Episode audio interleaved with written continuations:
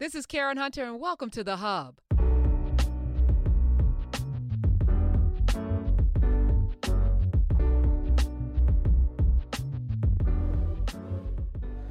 Yes, good afternoon, and welcome to this is episode 39. Did you know that? 39. 39 of In Class with Dr. Greg Carr. That's Dr. Greg Carr. I'm Karen Hunter. Professor Karen Hunter, who works as the hardest working human being in the universe. That is truth. Well- you you had five full time jobs. Now you added 39 and counting episodes of Saturday. Listen, I, I am black and free in America. In order to stay free, I got to make sure, which is why I wanted to talk about Dave Chappelle today, because, you know, listening to him and, and watching the, the entire Unforgiven, I was thinking about something that um, you said the very first time I met you. You sat in the studio, and during the during the commercial break, you looked over and you were like, "This we live?" Like like you were shocked that we were talking about the things we were talking about as I guess as boldly. And then as you said it, I thought about it and I was like, I think most people who sit in these seats are still trying to curry white favor, are still trying to placate white feelings, and are still in some way they realize they're dependent upon that that that white approval for their livelihood. So therefore, there's always a line, unless you are way, you know, unless you're Nation of Islam, you know, unless you're you're really outside of the realm of you know what this media thing is. You're gonna walk a certain kind of way, and you know I realized I didn't want to do that. So I go, I show up every day with the possibility that they're gonna tell me I can't come back. So I'm gonna leave it all. I'm gonna, I'm gonna say what I need to say because I never want to go home and say, "Man, I had this platform for six years and I didn't say this, this, and this, and I wish I had said this, this, and this."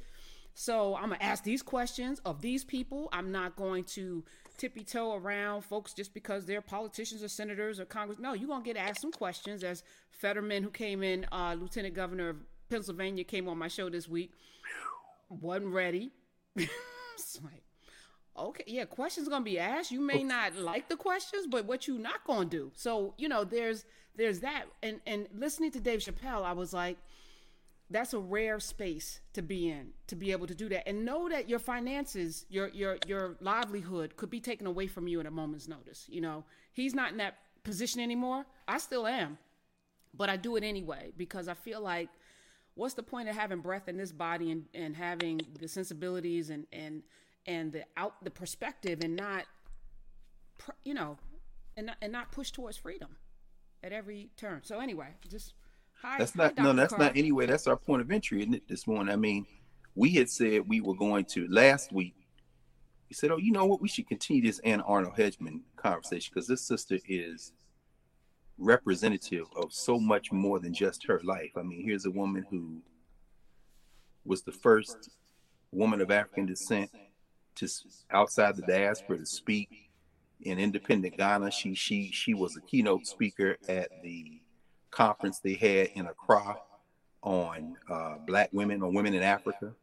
Uh, that had happened after she was working for. She's the first black woman to serve in a mayoral candidate uh, cabinet in New York, and uh, one of the representatives of the Ghanaian government, a sister who would actually come to her because she was at the United Nations, and she said, "You know, I've been in this country now for a little while, and nobody has set up any meetings for me with black people.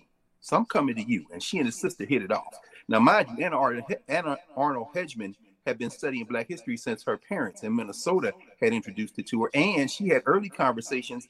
In fact, she related a conversation she had, uh, was it 1922? I think it was 22, with Carter G. Woodson.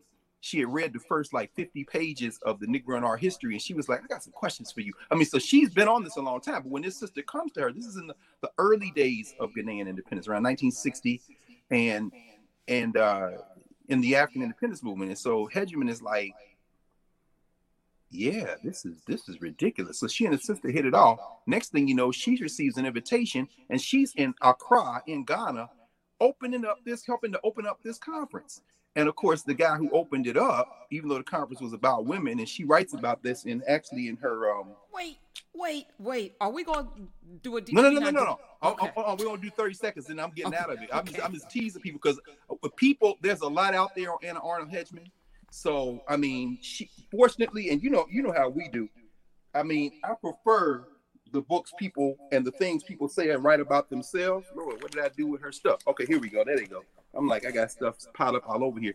As we said before, she wrote two memoirs, uh, The Trumpet Sounds and uh, The Gift of Chaos. The Gift of Chaos is where you see a lot of this. This is near the end of his, her life, even though she said at the nursing home when she finally went there where her husband said, I'm going to live to be 120 years old. She made it into her 90s, but um, uh, Jennifer Scanlon did a good book on her called Until There Is Justice, the life of Arnold Hedgeman, uh, Anna Arnold Hedgeman.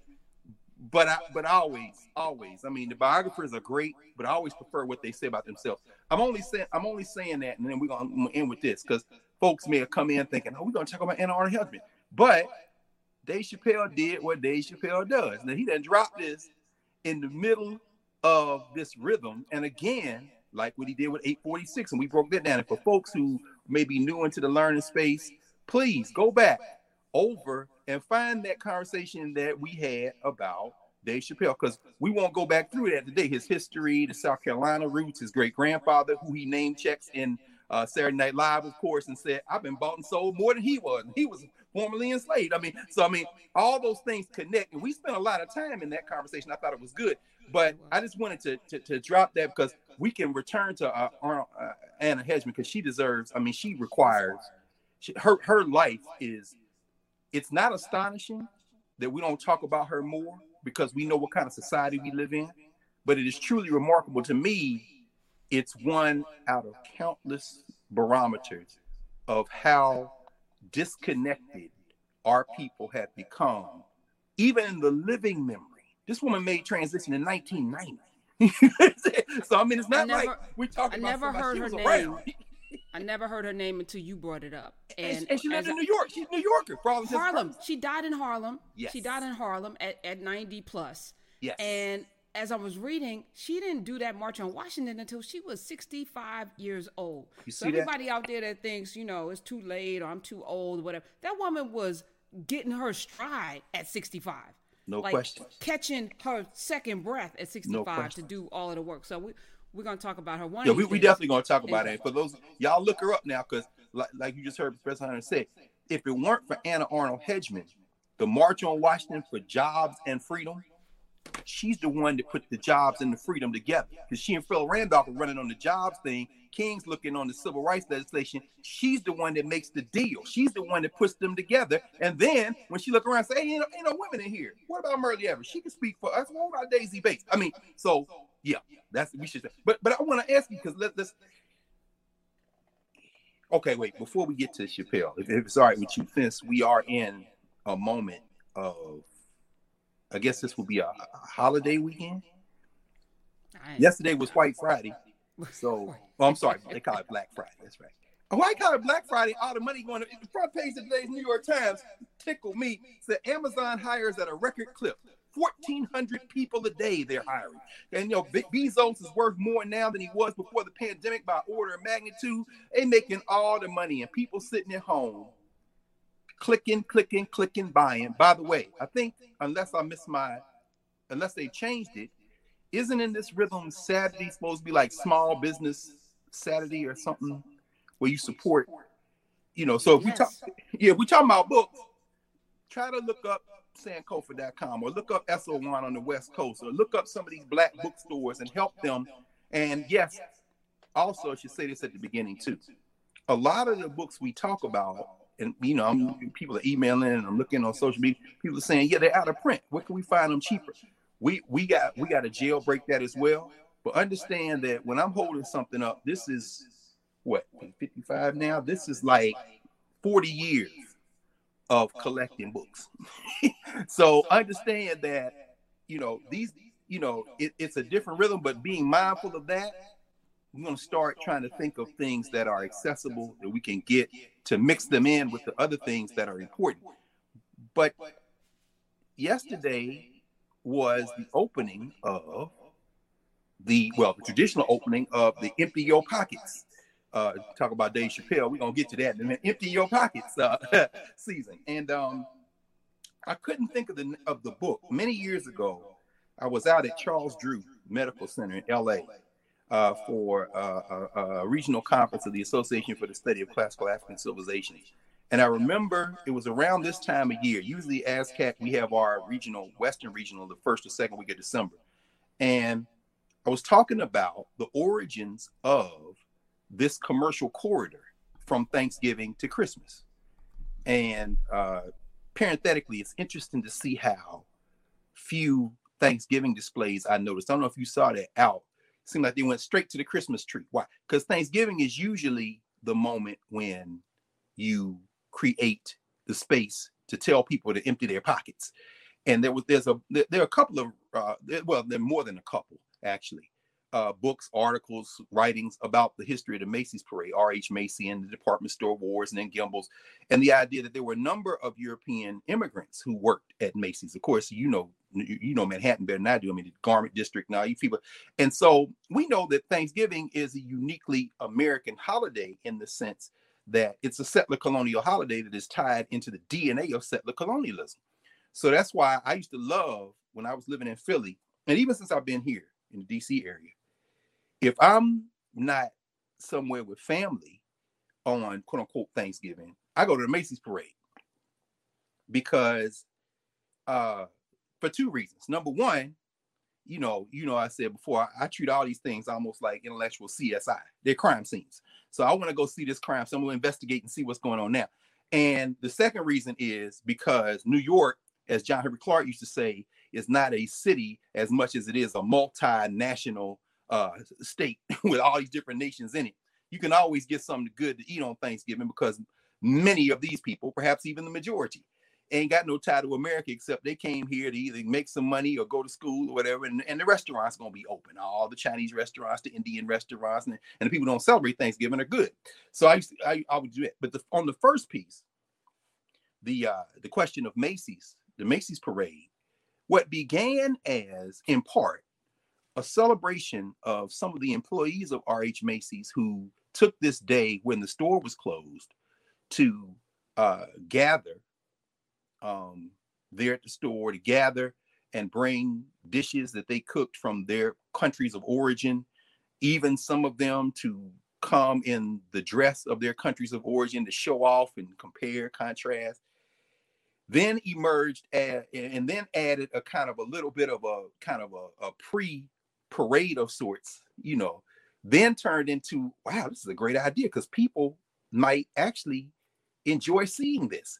The, the, the, early vestigial stages of what becomes the Macy's parade. And then, of course, now it evolves over the decades, and of course, with cultural markers like Miracle at 34th Street and all that, into this basically long ass commercial so when you go to the Macy's parade, I know you've been camping. Anybody ever been to Macy's parade? This is why I like to go. You go to Macy's parade, you watch the parade that's going on on TV, and then you see the parade in real life. And I used to, I try to get to like 8th and 34th, or right down there where the, you know, NBC or whatever set up the, the TV, and you see when the cameras go up and the cameras go down. Now, all these kids that been bake cookies all year and got their marching band and from Iowa or Tennessee or wherever they there, they done bust their tail to get there. They go march in the Macy's parade. Yeah, when they hit that corner, the cameras are down. But when the big balloon comes, that's a toy that all the kids want, the cameras gone back up. So on, in Florida or Massachusetts or Ghana, wherever you are watching this, you looking at the balloons and you catch a few of those little marching bands, people like that. But most people in the Macy's parade are selling something. This is just one long commercial. And, and when you standing there and looking at, you got the children sit, standing out front, you got the parents behind them, and these and the parents are standing there unless they and a lot of parents know this stuff, but a lot of don't, a lot don't. So you see these parents looking they can recognize some of the balloons, but they don't. The children, Karen, the children recognize everybody on every balloon, every float, and you watch them. It's, I want that. I want that. I want that. I want Cliffy the Big Red Dog. I want it. I want it. And they why? Because these are all products going by. So it's a fact. And the who is Karen? Who is the last person in the Macy's parade? And then by extension, the last person in the Thanksgiving parades all over the country. All right, I have to make a confession. You, I've never been to a Macy's parade. That's because you. I don't watch the Macy's parade. I don't care about the Macy's parade. I couldn't tell you the last day of float Yes, in the. Macy's parade. I, I'm. I, who is it? Snoopy? Who is No, it? I, no, no? Snoop, Snoopy's gonna be there the turkey. No, The turkey? The turkey, the, the turkey will be for Thanksgiving for sure, but but Thanksgiving opens the corridor to what? Christmas. So the last Santa Claus. is Klaus. Santa Claus. comes Klaus. in waving, and it's like bye, bye. Except you don't spell bye, B Y E. You spell it B U Y. Come on. Bye, bye. And so after Thursday, the Macy's parade comes Black Friday, baby. It's time to buy. Bye. And so therefore, so you you spend a night in New York, come back the next day, people punched each other in the face, running over people for a pair of drawers that they could buy any other day, but now because they said 10% off, they actually think they're saving money. so I mean, and so you know, and of course, this is replicated all over the country now. Walmart's in Vicksburg, Mississippi. Uh, you know, and the reason I know so much about the Macy's Parade as a child, this was one of the national um, markers where United States, which isn't a nation, is trying to create rituals to bind people together. So watching the Macy's Parade was a big deal. Now I haven't seen a down of NFL football since they banned Colin Kaepernick. But of course, people know the Detroit Lions play. And then you got Cowboys versus Indians. Apparently, I don't know. Somebody said something about the Washington football team beat the Dallas Cowboys yesterday. I, I wouldn't know. I refuse to even look at the scores. But but these are the things that are reinforcing this imaginary American identity. Now, how's this all tied to Dave Chappelle? Well, no, no, it's interesting though because, and I'll put this marker down and then finish up on, on Thanksgiving. Chappelle, in my mind, is really battling with a concept that is absurd in my mind and that I don't think is achievable. Remember, this is a couple of months ago. We talked about uh, Hampate Ba and his article in the uh, United Nations um, um, General History of Africa about what it meant, you know, distinguishing between a griot. People talk about a griot, a storyteller, historian. That's not really what that word means. A jali, which means blood, like the person who tells the stories that kind of binds the community together. And then the Doma.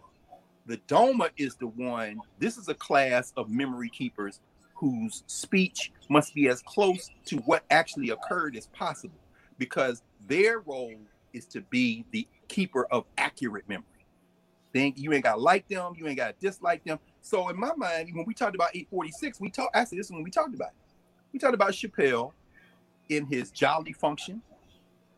And increasingly, seems to me that Chappelle has whether he was setting out to do this or not. It was interesting during his uh during when he was talking in Unforgiven near the end, he said, you know, I realized I found my thing. The microphone was my thing. And really, as we talked about with his mother, you know, um, he is um Dr. Seon, Yvonne Seon.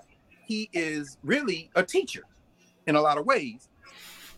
But seems like he's grappling with this space and, and to construct it using the jali and the doma seems like whether he's doing it intentionally or not, he's struggling with this space between Jali and Doma. And let me just explain that very quickly, and then I'll go back to Thanksgiving and keep going because this is where we're going to tie it all together. A Jali's role in a society, at least the way Hampate Ba, this African historian, writes about it in the societies he grew up in and the societies he has studied over decades of study as an African historian.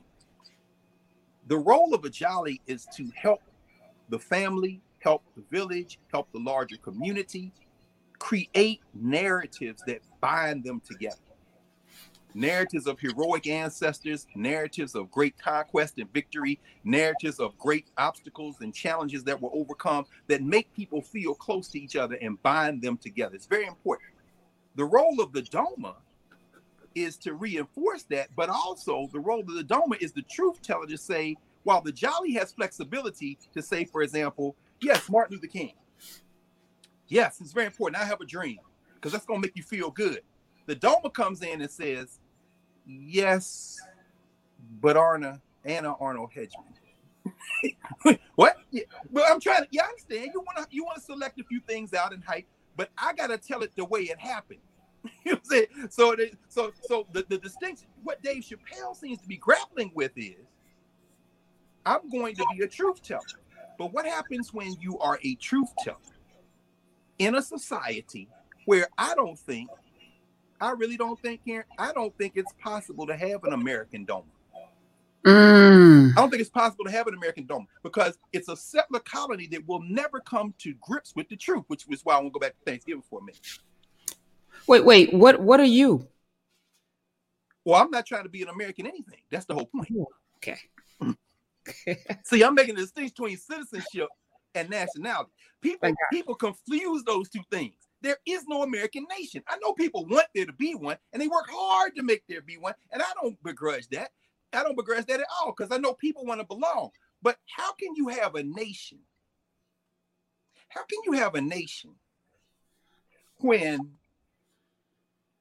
Breonna Taylor is executed, George Floyd is executed, we talk, you talk, I talk, we all talk about a reckoning. And over the arc of these months, the primary beneficiaries of the Breonna Taylor George Floyd windfall have been academics getting speeches, book sales, white publishers. And, wait, wait, wait, the NBA generating goodwill with slogans on their back. And LeBron James them got to basically threaten not to work to get that and a couple of million dollars to get spread out to create some more programs for institutions. In other words, pay yourself first, this kind of thing. Now, so frankly, and it's a little impolitic for me to say this, but I'll say it anyway. I'm looking at everybody who is making this individual reparations come up on, you know, hmm. in the in the wake of the deaths of Breonna Taylor, Ahmaud Arbery, George Floyd, you name it, and everybody else. I'm saying this is the individual reparations windfall But how can you have an American Doma when if you say that, people say, well, no, you got to give us time. Give us time. Today's New York Times. Biden Harris, I'm gonna, I'm gonna drop Harris out of this because it's nice to say Biden Harris, but let's be clear. Biden and the Democratic Party, you know, they're appointing these cabinet people and they putting in, they getting the old gang back together, the old Obama, Clinton. Is anybody still alive from that they bring the gang back together, right? And so now they arguing over, well, they're debating the quote unquote lesser cabinet positions to the degree that there are lesser cabinet positions. Agriculture. So apparently Jim Clyburn, and I'm sure he's been stung many times. I'm sorry, brother, because this is the thing about me. Whatever your politics are, if you're elder, you get a bit of an elder pass in the sense that you could be stone cold crazy, but I'm gonna listen for a minute. Why? Because there's there's certain principles you should be able to have, which is why I'm laughing at this young uh Jeezy uh Andre 3000 thing. So you know, I'm saying, boy, the American Negro has lost all home training. You don't understand the question of intergenerational how you deal with this. But anyways, it's another story for another day. But Clyburn is saying now, apparently openly, I want Marcia Fudge to be the Secretary of Agriculture. That's a small thing to ask. Since the uh, the media, the commercial white facing media has basically constructed him as the man that saved Joe Biden. Okay. But what they're saying is, well, front runners include Heidi Heitkamp, the former governor of uh, North Dakota, uh, Tom Vilsack, the former Secretary of Education, and now Clyburn is going on the record saying we got good people. We shouldn't be doing retreads. And when Vilsack was the Secretary of Agriculture under Obama, you know, this wasn't uh, he wasn't particularly favorable to the black farmers. I'm gonna tie that together in a second to something else. And um, I'm thinking, poor Congressman Clyburn, bro, you've been around a long time. You know how this goes. Now, this is where Dave Chappelle. I'm saying Dave Chappelle getting to it. The truth is, you don't hold no weight, bro. These are acts of charity unless you can break their backs. I ain't talking about the open white nationalists that we had to get rid of. I'm talking about the soft white nationalist party, which is the, a lot of the Democratic Party, what they might call the moderates. And this guy is considering, wait, you considering putting back into office the same guy that when he punched at Shirley Sherrod in Georgia and Barack Obama didn't do nothing but back him until Sherrod got up and said, oh, hell no, you ain't gonna do that to me. At which point he want to apologize. You want to bring him back as the secretary? Jim Clyburn is like, you can't, but bruh, this is what happens when you haven't built the type of weight to be able to punch back or to use Dave Chappelle, the two metaphors he used in uh in Unforgiven. He says, you know, he, I could just take it.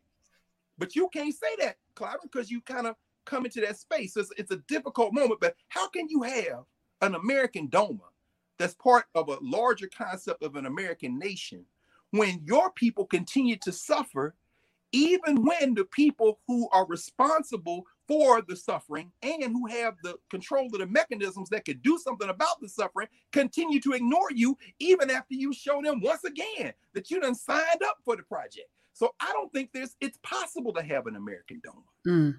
Now, now that having been said, does that mean everybody gonna die? The country gonna fall apart? No. It means we have to be more mindful of the lessons we've learned over the arc of time, which is why I wanted to start here before we get deep into Chappelle with this. We just passed this ritual of Thanksgiving. People say, well, I'm not celebrating the pilgrims. I'm not, I'm celebrating cornbread and macaroni and cheese battles and gumbo battles. Okay, that's fine. I mean, I, I'm not tripping. I don't look, we have so little time for joy. We don't, we don't carve out enough. So everybody do their ritual. But I think it would be remiss for us, however, not to pause, and which is why I pulled a couple of of uh, this is a very good book. For example, it's an affordable book. You can get it at black bookstore. Roxanne, uh, Roxanne, uh, Roxanne Dunbar Ortiz, Indigenous Peoples History of the United States. You got to deal with the First Nations folk. You got to deal with the people who, many of whom use this as a day of mourning. And if there weren't a plague and I was in DC and I didn't go to the Macy's parade, I would spend part of Thanksgiving down the National Mall at the museum.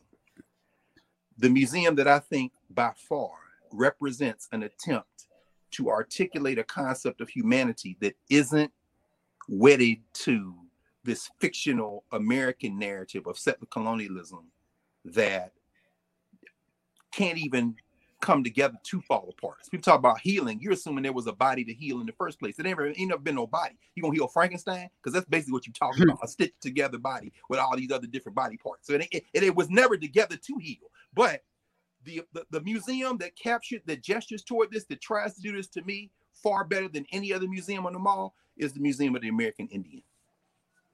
First of all, because they approached it with the concept that American Indian means everybody who was on this side of the ball when East met West 500 years ago. So they don't stop at the borders of the United States.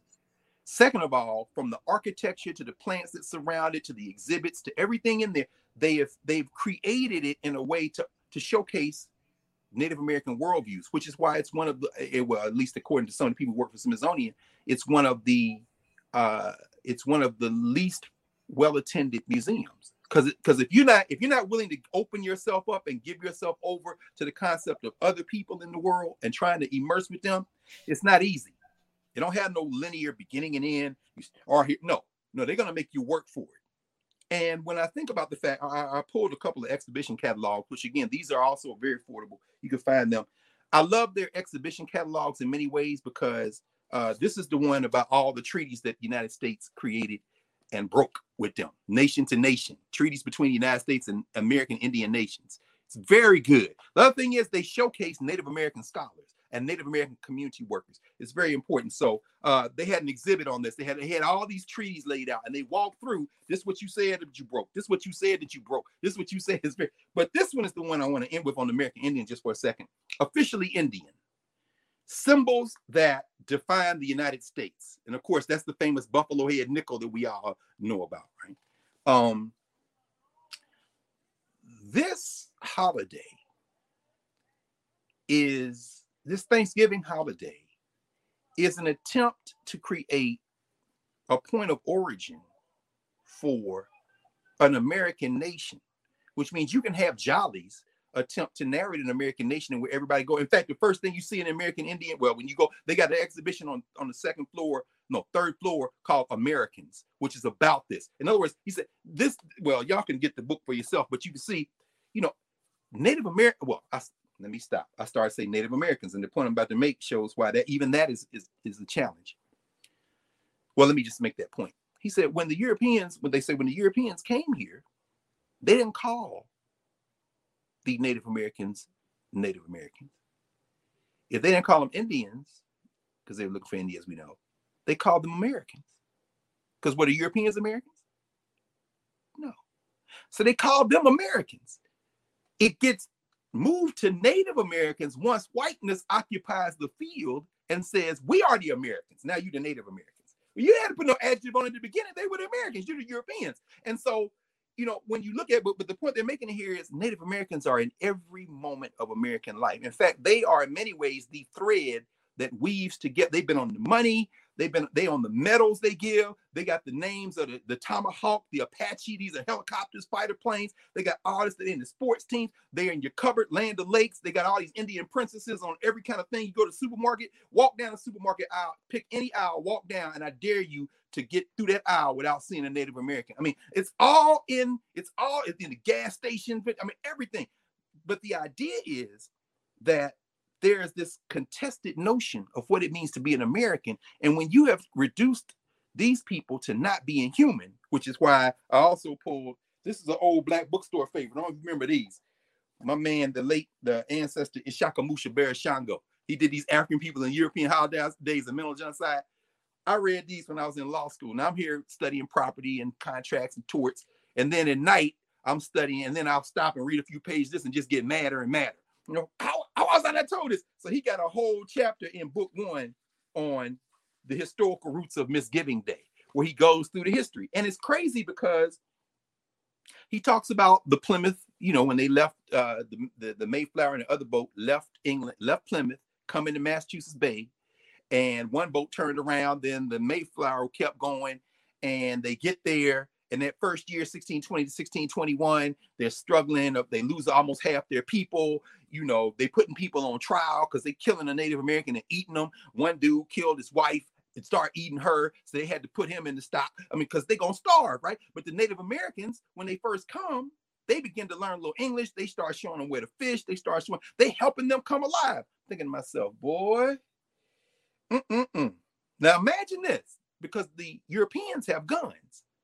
They're not the only people on the planet with the guns. Koreans got guns, the Chinese got guns. I'm thinking to myself, boy, if there was a way to communicate and y'all could have got some Native Americans some of these guns, we'd be having this conversation in Europe and we wouldn't be talking about Black Lives Matter because we'd be running things because Africa got all the natural resources and we'd probably be sending care packages to Europe. But at any rate, they they didn't do that. That obviously didn't happen. And so that first year, they're just celebrating surviving when they had this three-day thing they do around this question of Thanksgiving. And I'm saying I have to say this because there's been a lot of discussion. I mean, you've had discussion yourself on on on, on you know during the week.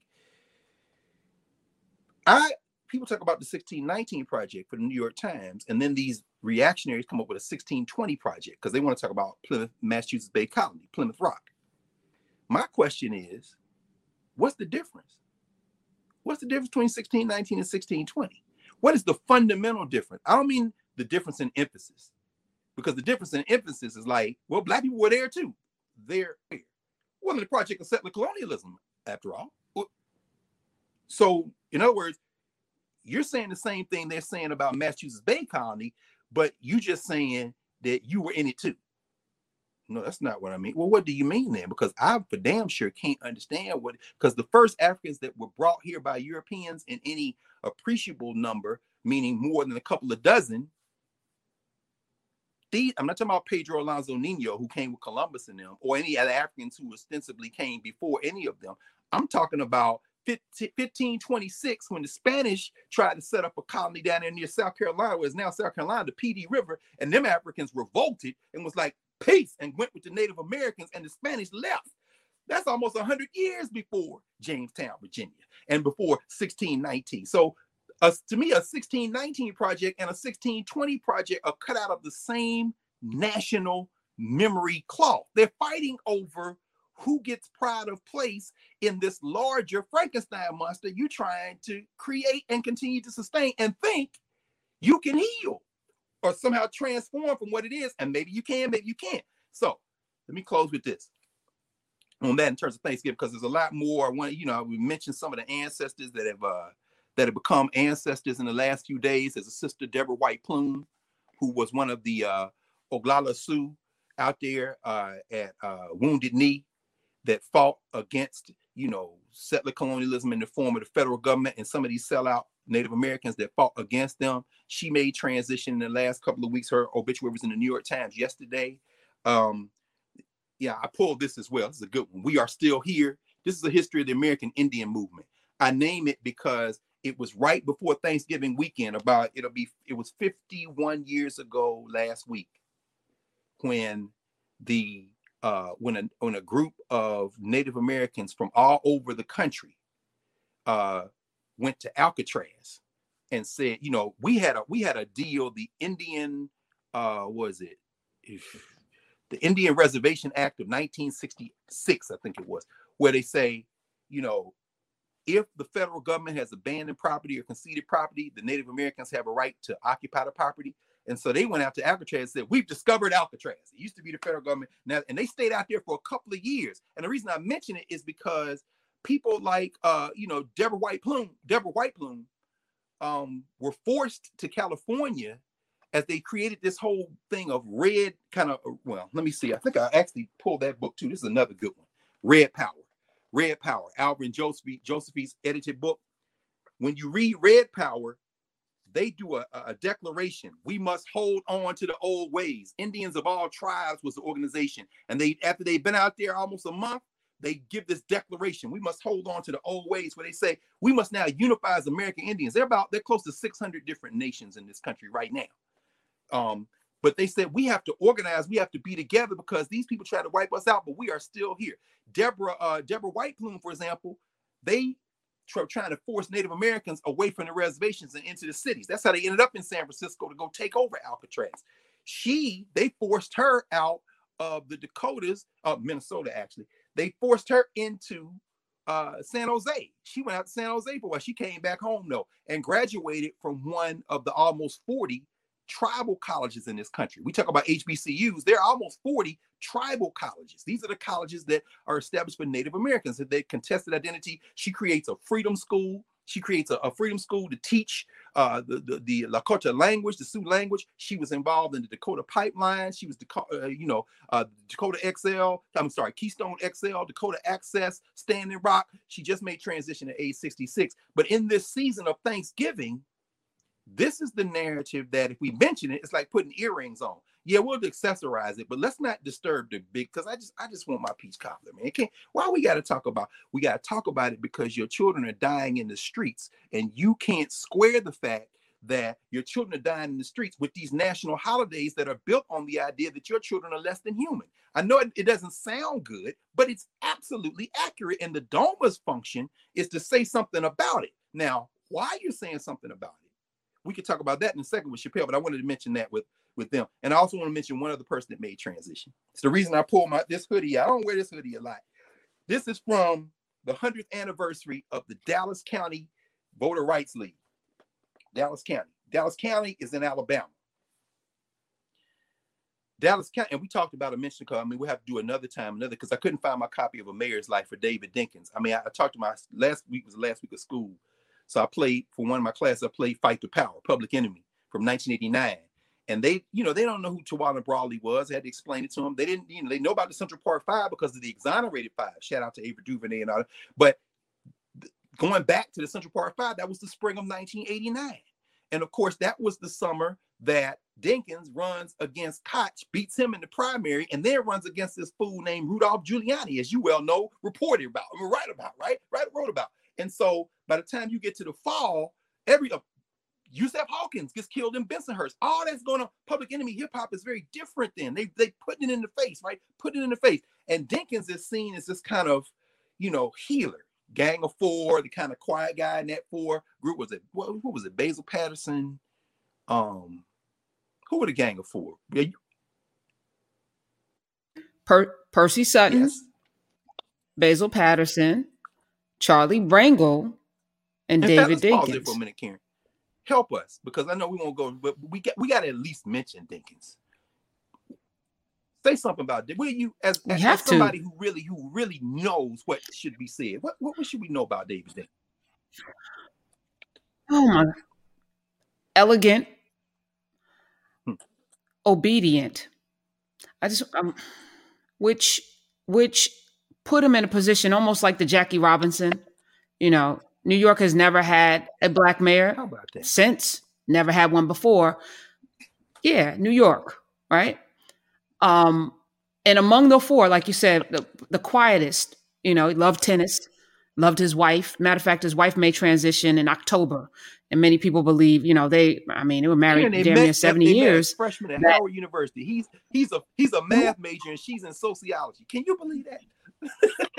yes, Yes, that, that was a true love story. He loved his wife. Mm-hmm. Uh, and so a lot of people believe because she died in October that he didn't want to be here anymore, which I you see that quite frequently. Sure. Um, and I remember being very hurt because I covered the Crown Heights um, disaster. Wow. Yeah, I was the only person to interview Gavin Cato's dad. I was the what? only person that was front, yeah, front page piece uh, the New York Daily News. I got to sit with him. He had never talked to anybody. Um, and David Dinkins got a bad rap with that. With the the, I don't even want to get into that because that's going to take us down a, a whole rabbit hole that that I don't know if it's good right now. You know, th- given the current climate in this country, but um, I was very proud when he was elected because it, you know, much much like Obama, another Jackie Robinson type figure. Yes. You you know, now in my conscious mind, I realize why that doesn't help us to have such people but those people could never be there unless they had those temperaments right? Like how we talk about Jackie Robinson, not the greatest Negro baseball player, but the one with the temperament that could withstand all of the onslaught of racism and make white people comfortable in the midst of it. Yes. So, yeah. No, thank you, thank you. This is very important, and the, and a lot of young people. And by the way, y'all make sure y'all subscribe. Make sure you subscribe. Make sure, and you got people watching, families, young people, particularly some of those names we just heard Professor Hunter mention, some of the young people may not know. You may not know Gavin Cato. I say Cato like Octavius Catto in Philadelphia. Gavin Cato, the young brother. What was he seven, Karen? Eight. Uh, he and his um, cousin were playing outside their front front door uh, and were run over by a, I guess, what do you call that? A a procession mm. of, of, of Hasidim, killed, mm. run over, killed. Mm. And the, right, you're right. We'll get. We'll yeah, get, let's. Yeah, let's not go. There. You know, you know why? Because you know when you said it, it made me think. When I say this is not a nation, it is not a nation. Why? Because different people in this country do whatever the hell they want, and they only use the law to keep you out of their business. If y'all read the uh, Diocese of Brooklyn versus Cuomo Supreme Court case where the handmaid finally made herself known, you know what I'm saying? She said, I don't give a damn about the Constitution. I'm a good Catholic. so we going to church. And Sonia Sotomayor, also a good Catholic, in her descent, Sonia Sotomayor is emerging as the, in terms of descents, in my mind, the William Brennan of her generation. I won't say the mm. Marshall as much as the way, maybe a combination of Marshall and Brennan, because she knows she doesn't have the numbers, but what Sotomayor is putting into the record is as close you're gonna get to a Doma in American jurisprudence. So go read Diocese of Brooklyn versus Cuomo. Forget the majority opinion. Forget Gorsuch's concurrence, Kavanaugh's concurrence. Uh, forget that. Go, there's a per curiam uh, uh, decision, meaning that it isn't signed. It's just a 5 4 vote. The fifth vote is Amy Coney, Handmaid's Tale Barrett. But mm. what Sotomayor says, she starts her dissent with y'all know it's a whole ass plague out here, right? She didn't say it like that, but she said COVID 19 is the and she said, You do understand that the reason y'all can go to court and say you want to have as many people in your church or synagogue as you want. And when you said her cinema made me think about that, is because the restrictions were in place that kept y'all alive. Are you serious right now in terms of constra- constraining the state's ability to keep people alive?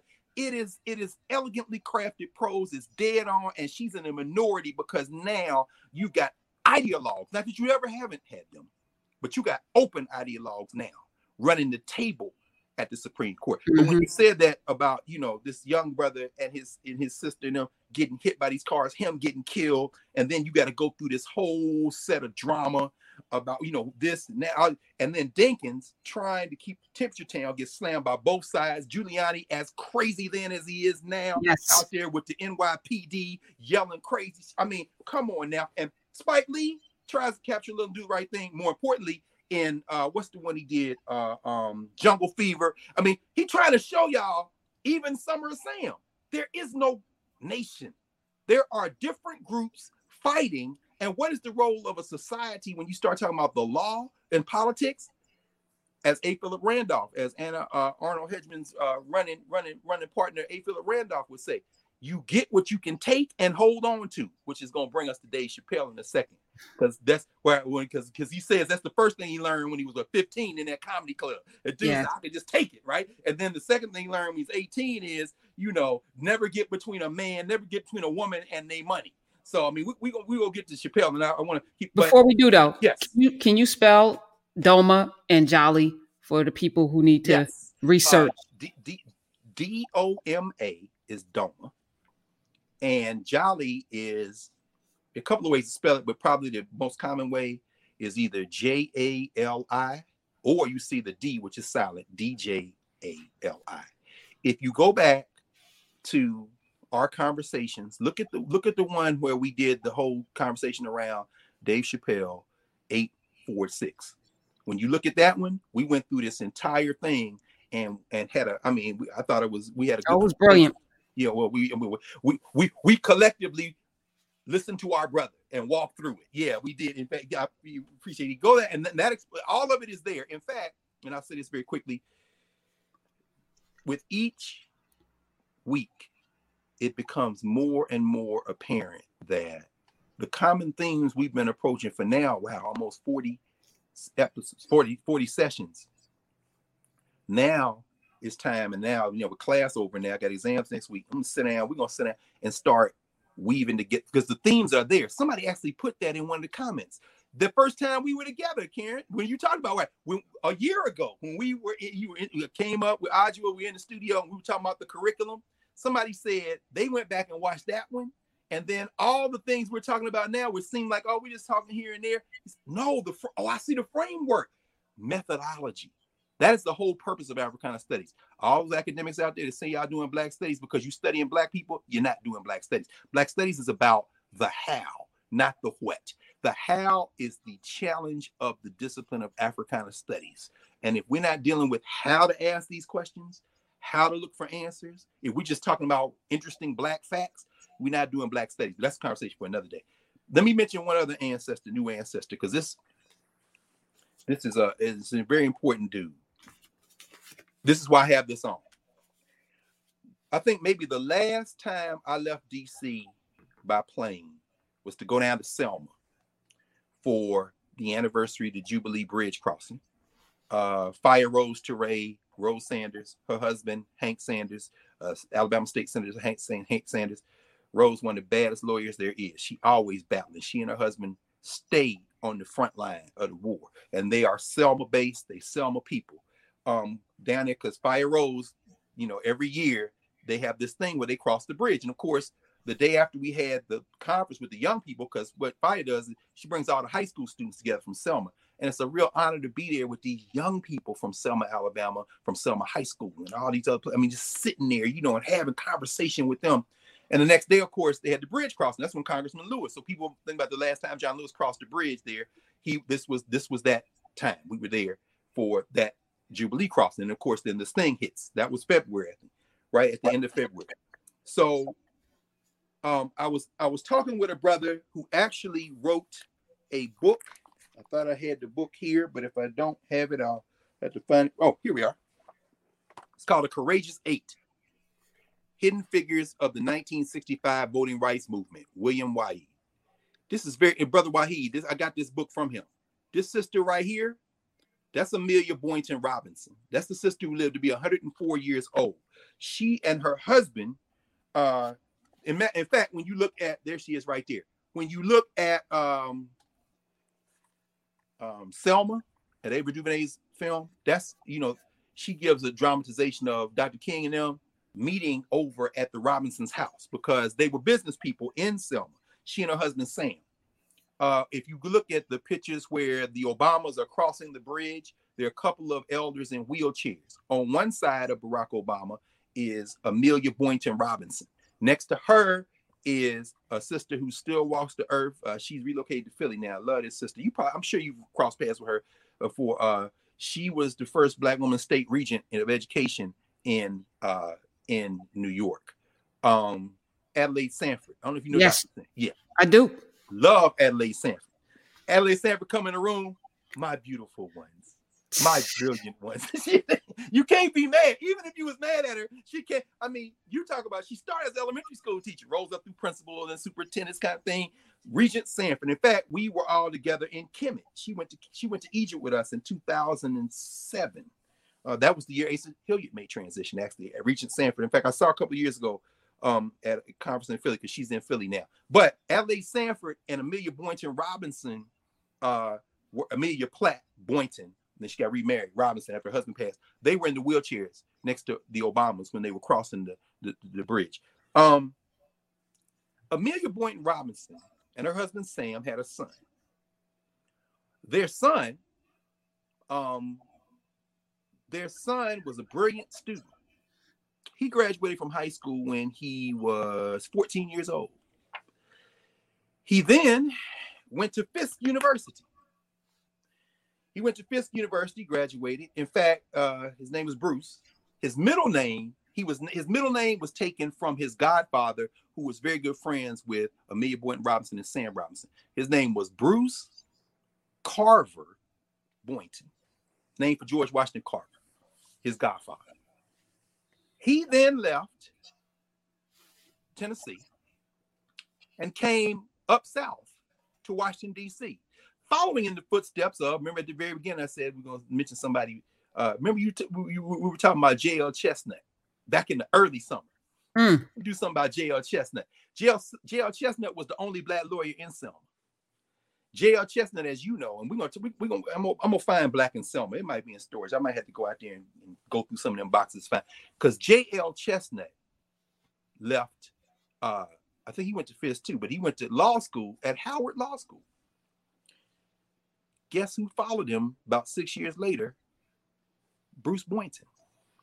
Bruce Boynton followed J- in J.L. Chestnut's footsteps out of Selma and then in Christmas, right around this season, after he's finishing up his semester at Howard University School of Law, Bruce Boynton gets on the Trailways bus and the bus leaves DC.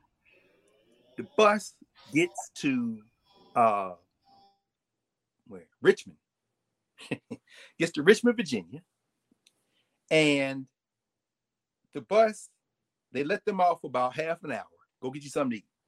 Boynton goes in the trailway station, sees the black seating area is just nasty. They ain't mopped. This is nasty. Don't look sanitary.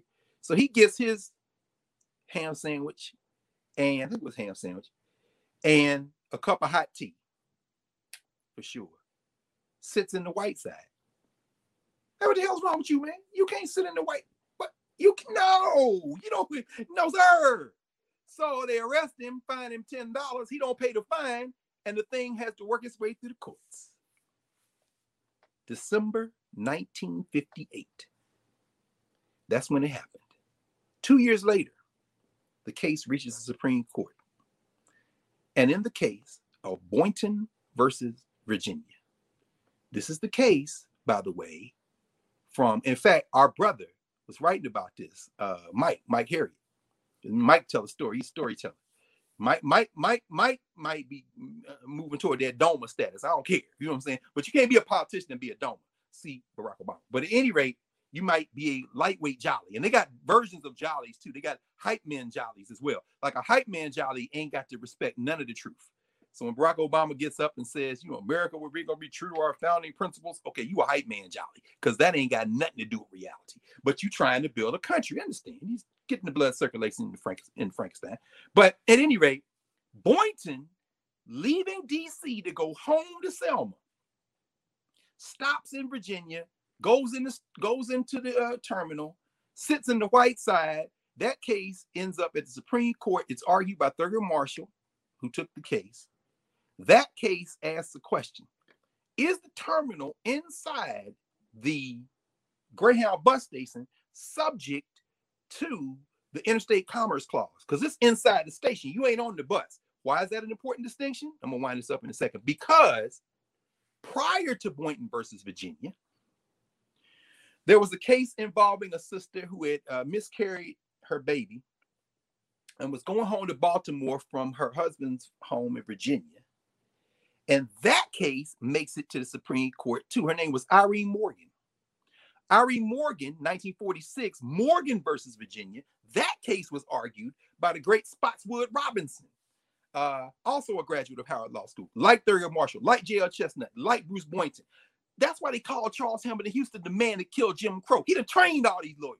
See, there's a standard we should have in terms of HBCUs, and that standard isn't in the future, ladies and gentlemen. That standard is in our living memory, if we remember it. Stop aspiring to be something else when you should go back and check what excellence looks like. And I give you a hint: excellence don't look like what you look like going forward. You need to balance that with what you did before. But at any rate, Irene Morgan wins that case, and, and Morgan versus Virginia stands for the case that when you're dealing with interstate travel, you cannot have segregation, violation of the 14th Amendment. Why is that important? Because the following year, James Farmer and them, with the Congress of Racial Equality, create something called the Fellowship of Reconciliation, and they have the first freedom ride. After Bruce Boynton, Bruce Carver Boynton, gets arrested, and that case makes it to the Supreme Court. Now they said it ain't just the bus, it's the bus station too the following year, 1961, is when C.T. Vivian and John Lewis and them cats engage in the freedom rides. Why is all that important today on a Saturday, the last Saturday in November? Because Bruce Carver Boynton, who lived very quietly, Bruce Carver Boynton, who was friends with Hank Sanders and Rose Sanders. In fact, Rose and Hank Sanders were law partners with J.L. Chestnut. Bruce uh, Bruce Carver uh, Boynton made transition this week.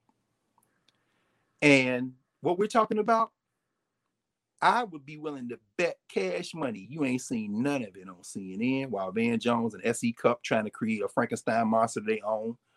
Thank thank the Republicans for doing a job. Dude, you got to really slow your roll. But we get to that with Chappelle. This man right here, I don't care if he didn't do anything except sit at his house for the rest of his life. He represents a group of people who started fighting, organizing for voting rights you see what they say? 1920. This Dallas County. That's where Selma is. He represents school teachers, and you know I couldn't resist. I had to get my uh just the history of the Alabama State Teachers Association. The school he went to was named for a dude that helped fight this struggle. In fact, Frederick D. Reese was one of the guys, he got fired from his job because the teachers and the students walked out of Selma High School in solidarity for voting rights. Here go the teachers on the bridge with John Lewis and them. It wasn't just John Lewis. In fact, when they wanted to rename the bridge John Lewis Bridge, people in Selma was like, mm, "We love John Lewis. He's cool, but you know, we got a lot of people down here that if you're gonna put his name on it, in fact, just call it the Jubilee Crossing Bridge. Don't don't name because see, if you start naming people, I want Amelia Boynton Robinson name. I want you know Sam Boynton's name. I, there are a lot of people. I want the high school students who walked out of Selma High School. I want I want Frederick D. Reese, you know the D at Douglas. I want these people. Reese lost his job, and then he told the teachers in the in the segregated school, "Now y'all going to sign y'all contracts because I don't want everybody to lose their job." This is the Dallas County Voters League. And a son of the people who organized that league, a son of the Courageous Eight, a son of them became an ancestor this week. And I've heard far too much about Michael Flynn. So at any rate, that's how I know it ain't no nation. There is no nation. The United States is not a nation. It's a bunch of different people. And depending on the story you tell and the people you identify with, you know when you can say this will become a nation? It will become a nation when everybody knows about Amelia Boynton Robinson. And maybe you scrape a couple of them fake, well, I started to say scrape a face off Rushmore, but we did a whole uh, class on that. It shouldn't be nobody out there to begin with. Y'all just set the colonialism. So Dave Chappelle. Dave Chappelle, American Doma. I think that's probably Ch- Chappelle for me is someone not only brilliant, but someone who has been forced into a courage that he had, but the circumstances have forced that courage to emerge in a way that has transcended folks in his line before him, including Pryor in many ways. So we ask the question what is the role of a comedian? Now, from Pate Ba, and he was writing about Doma and Jali, and the, if the African memory keepers were listening, they would say a comedian. What's a comedian? Comedian is somebody that makes you laugh. It's okay. So you got somebody in your society whose only job is to make you laugh? Yeah. Mm, that seems kind of silly. And so y'all don't laugh in your society? No, of course we laugh. But what is the function? Well, the function is to relieve stress. And oh, so it's kind of like a jali then. What do you mean? Well, in our society, jalis sing. You know, they have chorus. Sometimes they play them. Sometimes they're accompanied. They tell humorous stories. Sometimes they laugh. Sometimes they story, make tell a story to make you cry. Really? They do all that? So are they comedic? Well, I don't know. I mean, y'all seem to chop things up funny in this society. You got people who just do very specific jobs, and then somebody might say, "Well, are, are your jalis or your domas are they storytellers? Well, they tell stories. Are they entertainers? What do you mean? Like we have Andre 3000, Young Jeezy. We have, you know, uh, uh, no, no. And then, and at that point, the Africans probably look around like, who are these people? what? Do you have a society or not? I'm getting confused. And guess what? They might look over and say something to, say, for example, the Koreans. Because I know, you know, I, I, you know, we we be on Netflix, right? And so one of my very closest friends hit me to this Korean medieval Korean series, Kingdom. Have you seen that? It's it's the Koreans. And so, but it's set like in the 16th, 17th century. And what you see is when you have a culture that is homogenous or at least close enough with common memory, you can have internal class conflicts and gender and all that, but you're resolving it in ways that speak to a common culture. You don't have a common culture in this society. So Dave Chappelle is a Doma of sorts. He's between Jali and Doma. And let's think about the context that led up to Unforgiven last week. January 2002, Chappelle Show debuts. Now, Dave Chappelle been around. If y'all saw Half Baked and some of the movies, we know that, right? One of my very good friends, actually, she I saw her on Twitter this morning when we getting ready in here. Sharon Johnson out there on the West Coast. She wrote for, for one of his movies. She's a screenwriter, a professor, academic you know, sister has a brilliant analysis of how media operates and how race operates and gender operates. It's very important. So, I mean, Dave Chappelle has been around, right? And so that show goes a couple of years. And then Chappelle, who's blowing up, you got Charlie Murphy, you got, you know, Dwayne Bixby, you got all these skits, right? And it's emerging Comedy Central, Viacom. That's going to become important in a minute as well. The same Viacom that tried to body my brother, Nick Cannon and now looking around to try to find a replacement Nick Cannon because this goes to the second of Chappelle's points he made in a minute in terms of don't get between nobody and their money, and they form like Voltron as a group. They try to get DC Young Fly. Young Fly was like, I'm not taking over Wild and Out unless Nick bless it because Nick is the one that hired me. The company didn't hire me. And so, oh, now you're gonna have a problem. Why? Because like Dave Chappelle, Nick Cannon would say, okay, hmm, I got the corporations I'm dealing with, I got myself in the middle, but I got the community. And so the question is, can you galvanize the community? If there is a possibility of having a nation that will respond to you and values you, the answer may be yes, which is why I think Chappelle is stepping out on that thing. But let me let me let me keep going. So after two years of the Chappelle the Chappelle show, he gives that infamous "the audience is stupid" uh, set in Sacramento, California, because he goes out, he's doing stand up, which is his thing, by the way that's not my analysis or, or your analysis, Karen, or anybody else's analysis. That is him. What he says is the microphone is my thing. I am in this space. In that way, I see him. I imagine him, as we talked about in the 846. I imagine him in some ways as an echo, as an extension of his mother in that way, who he thanked when he got the Mark Twain prizes. We talked about. She is a master teacher, Yvonne Seon, Dr. Seon. I mean, you know, so I see him kind of influenced by that, and he's in this space, right? And so he at that thing in California after the second season of Chappelle's show, he says, you know, and why y'all listen to celebrities? Ooh. He said they do what they do for money.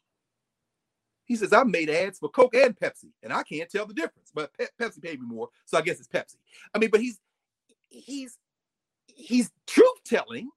You see it there, but it begins in a way because he has become famous, even though he's been around, his platform has blown up because of Chappelle's show. A show, by the way, that he had pitched, as he said, to HBO. HBO said they don't want it. And now they're coming around and pimping him, which is really the point of it. This is a Doma trying to grapple people as archetypes. He's trying, you know, because Dave Chappelle now, because of his platform, has become an archetype. Why is that important? Let's go to another thing. When we talked about Beyonce, Black is King, we talked about the Orisha, these different people think all these Africans had all these different gods. No, what they did was give names to these these various principles that they apprehended not only in nature but in human behavior.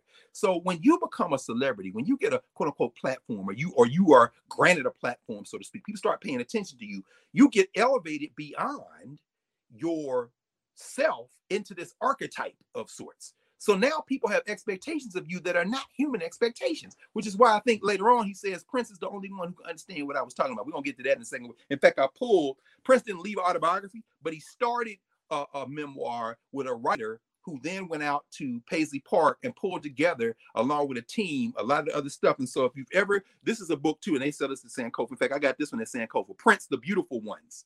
This is the uh, the first section of it is the memoir part, the part that he left. I mean, you got his handwriting and they transcribe it and you see the thing. But but I'll get to Prince in a second.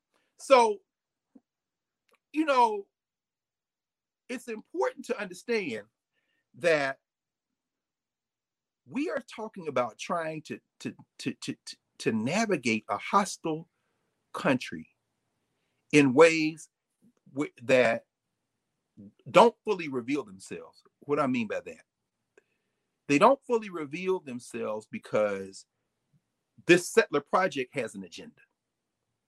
That's why Clyburn and them are biting around the edges for cabinet positions the Native Americans, for example, have said in the Department of the Interior, they'd like to see Deb Haaland, Congresswoman Deb Haaland, to be the director of the Bureau of Indian Affairs. I agree because the Bureau of, of Indian Affairs is not staffed by Native Americans, and they said that would send a message. But what what what Biden is pushing back with, and his team is, we can't afford to lose anybody from the uh, from the Congress. So I don't know about Haaland or, I don't I don't know about Marcia Fudge. You, I see, because you got an agenda. Wall Street, you know, foreign policy. Y'all got an empire to preserve, you know. And so, but but we have an agenda. Who is we? Well, those of us who want to do right by people, and, and nah, hell no, hell no, hell no. We're gonna see can we sneak another one past you. That's why we gotta keep pushing. Now, who can say that?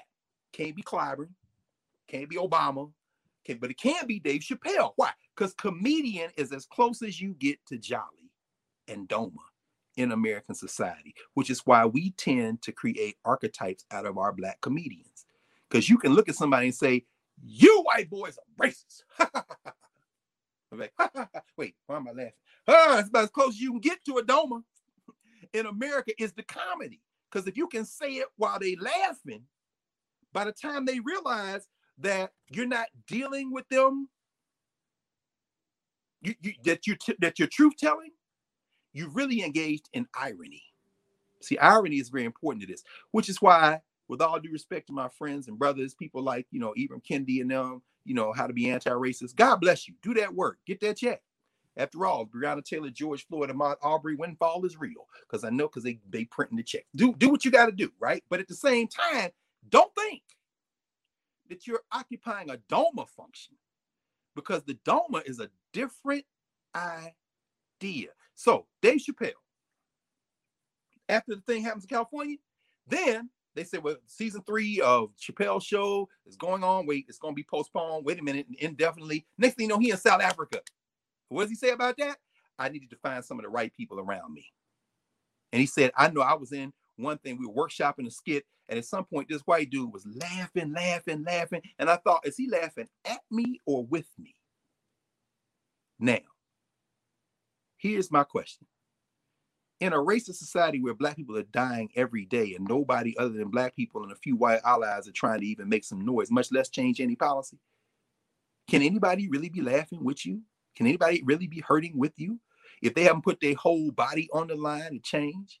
I mean, has can anybody? I mean, when you see Debra White Plume out there at Wounded Knee, these are the Native Americans. When you see them take over Alcatraz in 69, these are the Native Americans. I mean, so we should be there with them, right? In fact, there's a when after, of course, after what happened at Wounded Knee, then they tried to put uh uh Dennis Banks and Russell Means on trial for killing some FBI agents. And who's there with them? Kwame Ture. This is in the uh We Are Still Here. There goes Stokely Carmichael, Kwame Ture. That's what we supposed to be doing. If you ain't doing that, I don't need you sitting in my club laughing at me or telling me how much you love me on Chappelle show. So what happens?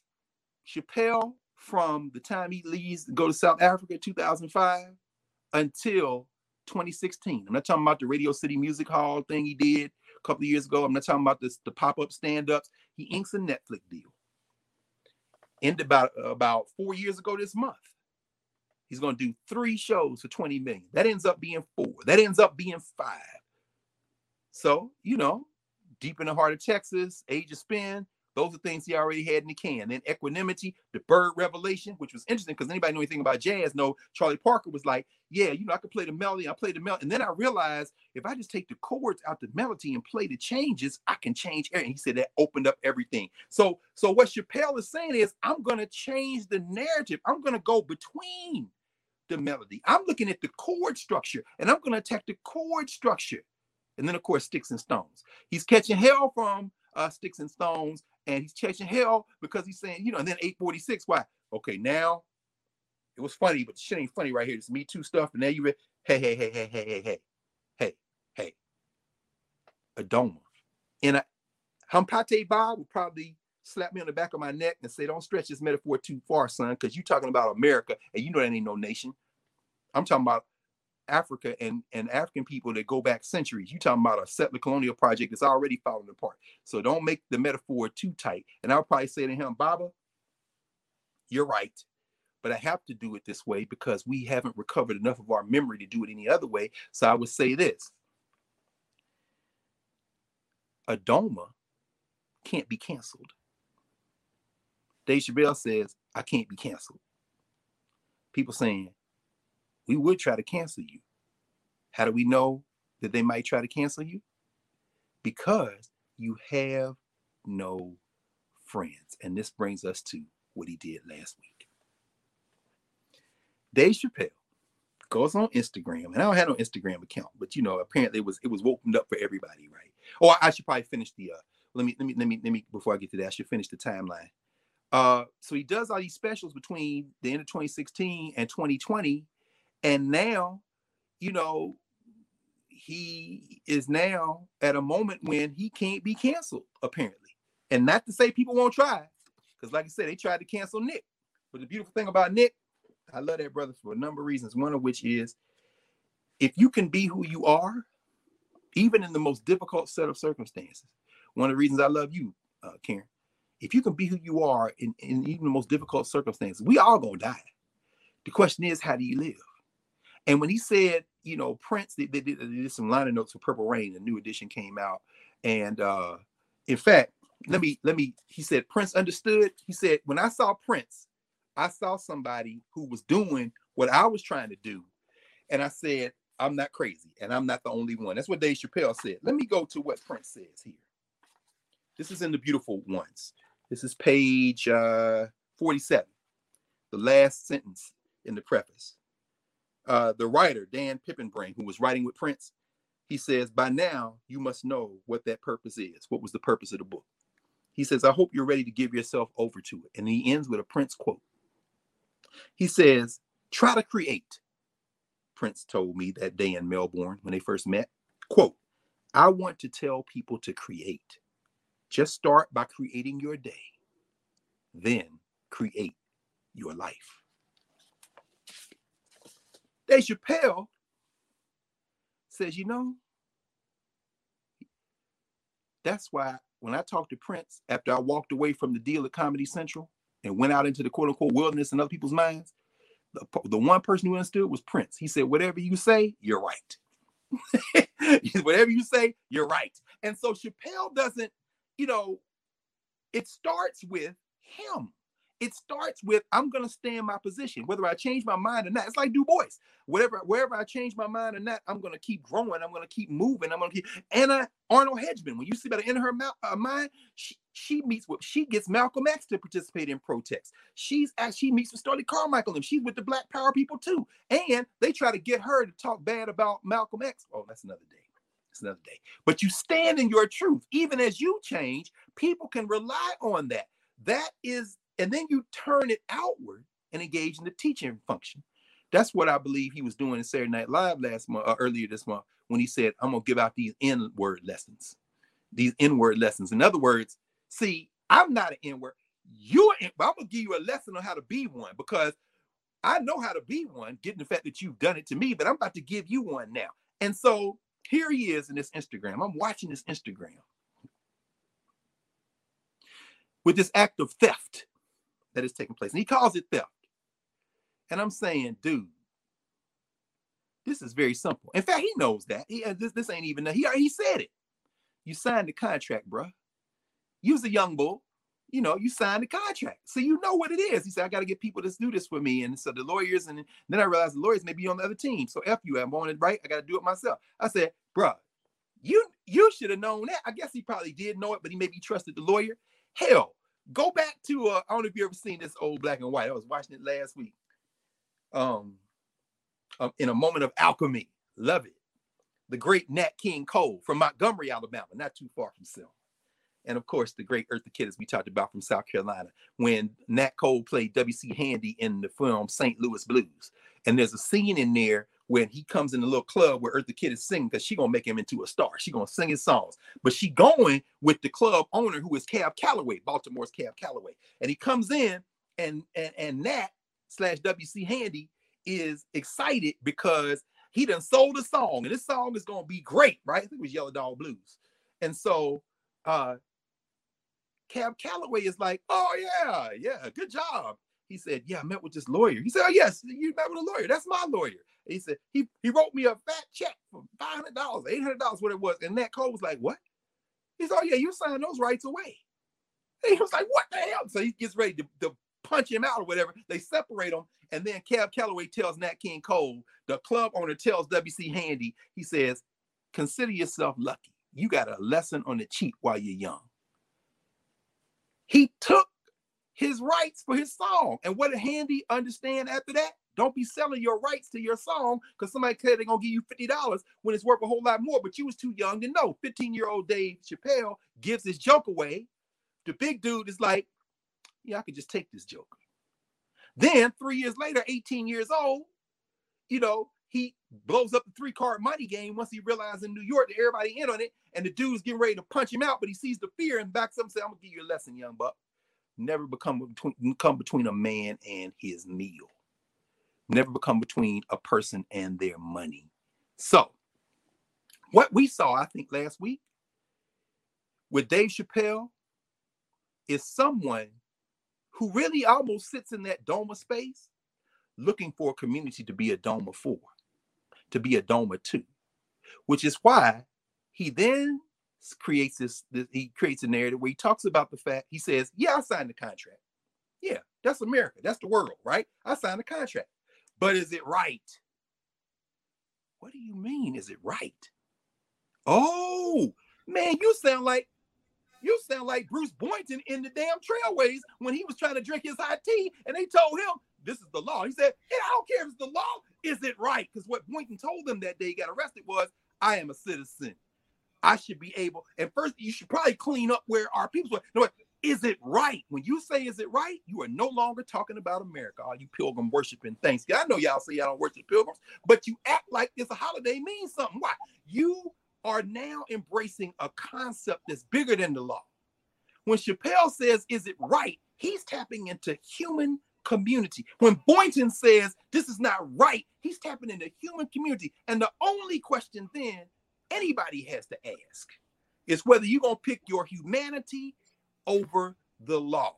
Now, that could be for good or that could be for bad. Amy Coney Barrett, Miss uh, Handmaiden, and your friends, Justice Gorsuch, Justice McConnell Gorsuch, Justice Kavanaugh, Justice Clarence Thomas, and Sam Alito. Y'all picked y'all religion over the law. I am not mad at you. Do it. I embrace it. Why? Because what you don't seem to understand is what Dave Chappelle ended that set with, which is at the end of the day, right will out. So he says, I'm not asking y'all to cancel. Uh, I'm not asking y'all to cancel the Supreme Court. I'm at Supreme Court. I'm not asking y'all to cancel Viacom. I'm not asking. I'm can I'm asking y'all to cancel me. Don't watch this until they pay me. And when I heard that, I heard echoes of every human being that is picked right over the structures they found themselves in. And I think that's what we were watching. I have an article of faith that transcends any attempt to appease. So, Van, SE Cupp, applauding the GOP state level officials for doing their job while ignoring, as our sister Sherrilyn Ifill said, the fact that this was not a smooth election. Why? You're just going to ignore all the voter suppression? You're serving as you really are almost serving like a griot, but I'm gonna give you jali. You a hype man, jali. In other words, let's just all come together. And it was a smooth election. And thank you, Republicans, for doing your job. Okay, you ain't no Doma, and that's fine, because Domas are rare. And what Dave Chappelle is flirting around the edges with, in fact, he seems to be sitting in it now, finally. He's sitting in a Doma position right now. And when mm-hmm. you're a mm-hmm. Doma, you better understand that if you're in a Doma in America, you don't have no team except the people who choose to be with you. So the question now is not about Dave Chappelle. The question is about the rest of us. The question and, and that and so this this is just one more example of we got to choose now what we gonna do. And, that, and that's why I wanted to ask you. Somebody that studied the law, mm-hmm. you just held up some books, yes, uh, with treaties that were broken. You know, there are no laws in this country there so so what dave is saying and i feel this way and this is what what struck at me the contracts they knew that they were setting him up to exploit and it goes back to prince create right. because they can't create so they can only steal because they can't do what he does they can't do what prince does they can't do what most of us who are creatives can do so they have to steal it and get paid for the rest of their life what did he say right. in, perpetu- in perpetu- except, perpetuity except, except when they can't for something that you can't do. because this is also very important. The Doma has a teaching function as well. This is why again his mother is so important in this. You know, how do we value teachers in this society? Anytime you have entertainers who people are looking to to learn lessons, less academic lessons, you got a problem. You know what I'm? You got a problem. I mean, you know, like Dave Chappelle said in that Calvin, why y'all listening to entertainers? They pay us to do this. In other words, so anytime you're looking at athletes to educate you, no, no, no, no, no. You use the platform to build institutions because you don't see that in, in, in societies where they, they, they're anchored in a different kind of thing. But how this country, and it is a country, it's not a nation, a country is just a territory with some with some ostensible rules, right? But how this country treats teachers tells you the fact that it's not a country. In other words, you abuse the people who are trying, and the ones you abuse the most, which is why I got hella respect for the people at the Zinn Education Program Project, um, all my Freedom Schools people. You know, this is why you know um, you have people starting their own schools. The ones you abuse the most are the ones who are trying to be Doma, who are helping people think for themselves. But when you when you raise that with Dave Chappelle, it's very interesting. It's very interesting people think anybody can teach because of that disrespect. And you see this at K 12, you see it at the universities, y'all just interchangeable.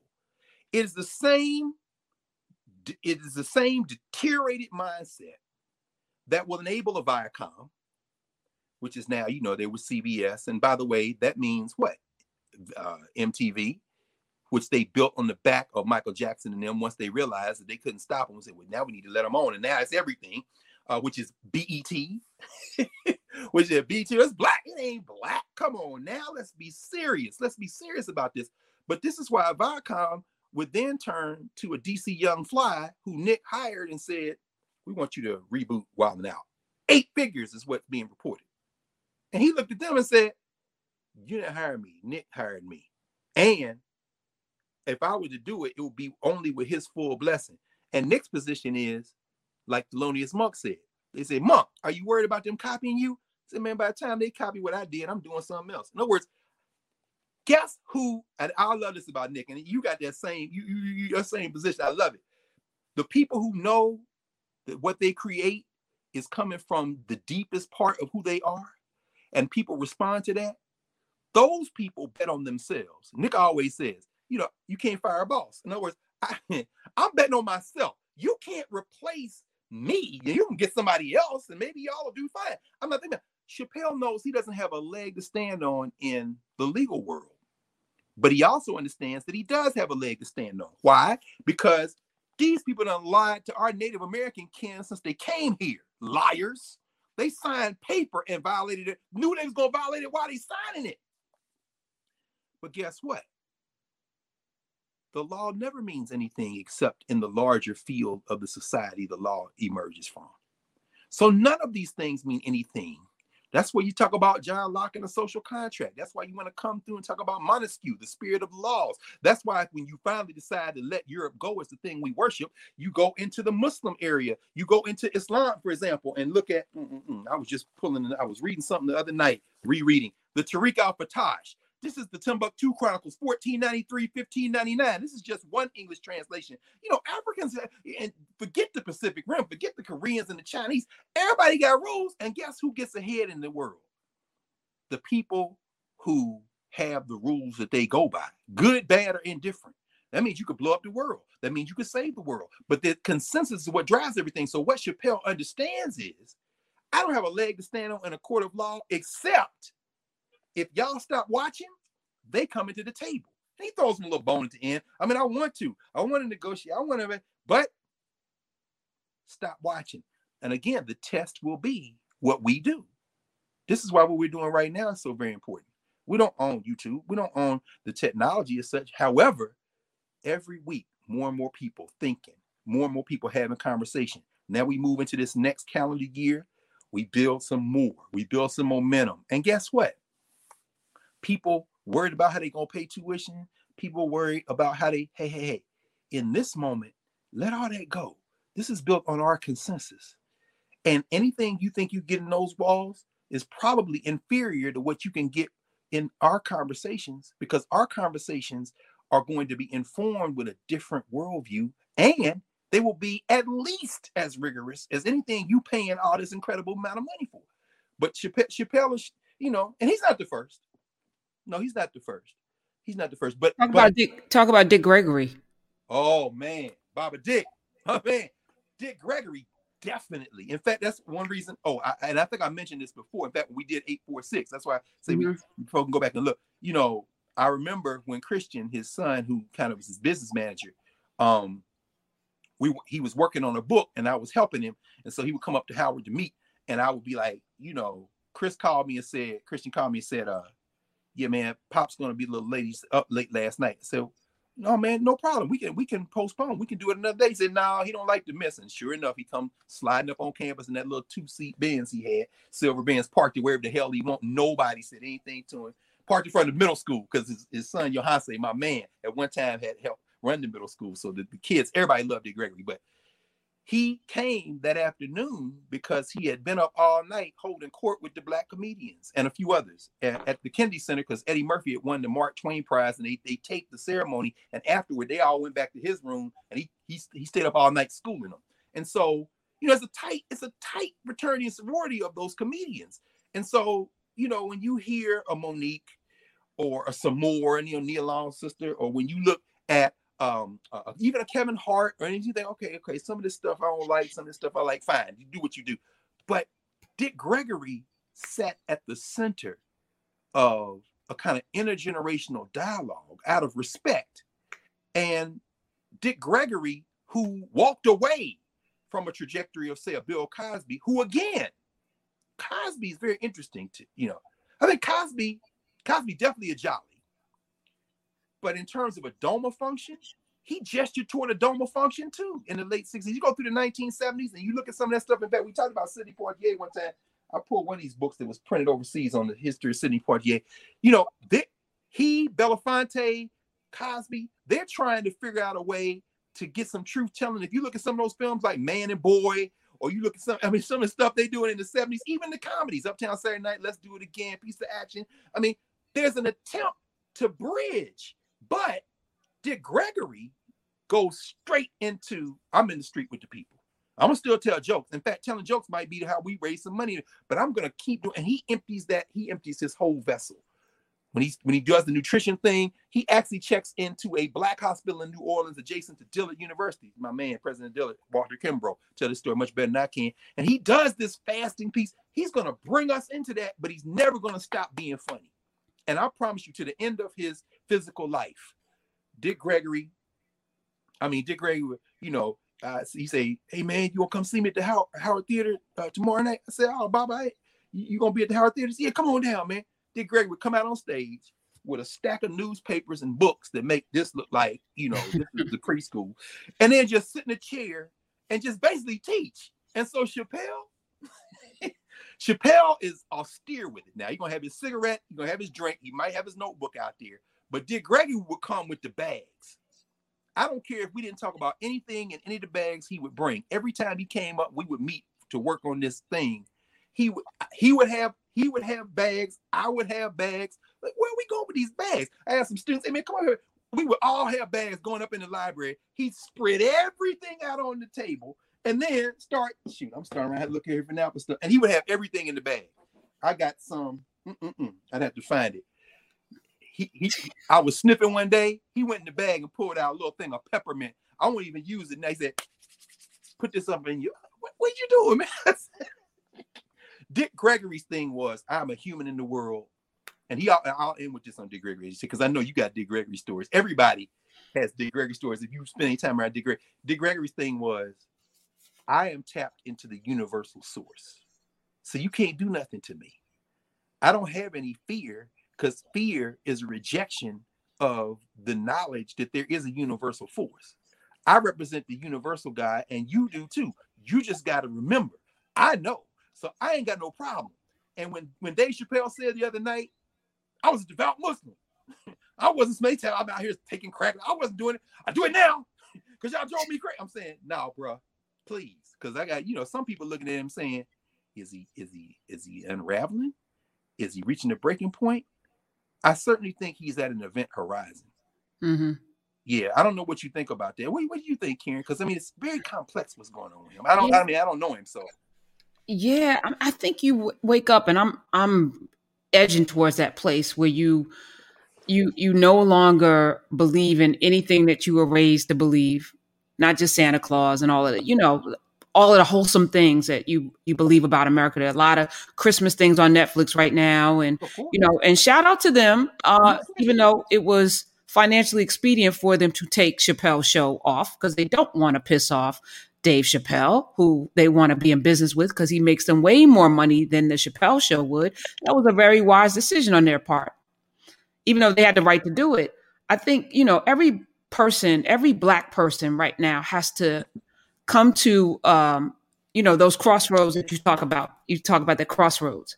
Yeah. I think black people are at a crossroads where we have to decide whether or not we're going to help men. You talked about Clyburn, help mend this thing, or let it do what it's going to do, knowing that we are part of a universal experience spiritually that cannot be created nor destroyed. So let's double down on the goodness. And what what I walked away from that um, piece that unforgiven, and I'm I'm not unforgiven. I forgive. Me too. Don't forget. But well, what yeah. I walked away from that was validation and vindication for how I'm living, which is, you know, we don't have any contracts because either we're going to treat each other like like the brother and sister that we are, like the human beings that we are, we don't work together. That's and that's right. fine. You know, what are contracts? Everyone married, I've been been there. You get a contract, you sign on the dotted line. I don't feel like being with you anymore. We go get divorced. And who gets money? The lawyers. The lawyers. And what he was talking about, that three card money, the whole system is designed to steal black creativity, energy, physical prowess, all of that. We get a little bit of it and then somebody who can't do it gets the majority of it. How about that? And so I'm like, it's time for us to stop. Like even the publishing, I have uh, several people right now. They're so happy that they're published by the majors. I don't remember ever buying a book, looking at the spine to see who published it. How about that? Okay, I so so why does it matter to you that you're at Simon and Schuster? I remember how many books you know celebrities came and I was able to publish their books because I had a publishing deal with Simon and Schuster. But Simon and Schuster didn't put one ounce of energy into making your book hot. I did, right? Wow. But their name is on the front. Yeah, so I'm just I'm sitting here like it's it's time. You know, you want you you talk about jailbreaking the universities. We got to break all of these chains. All of it. All of them. Yes. So yes. that's and what I thought.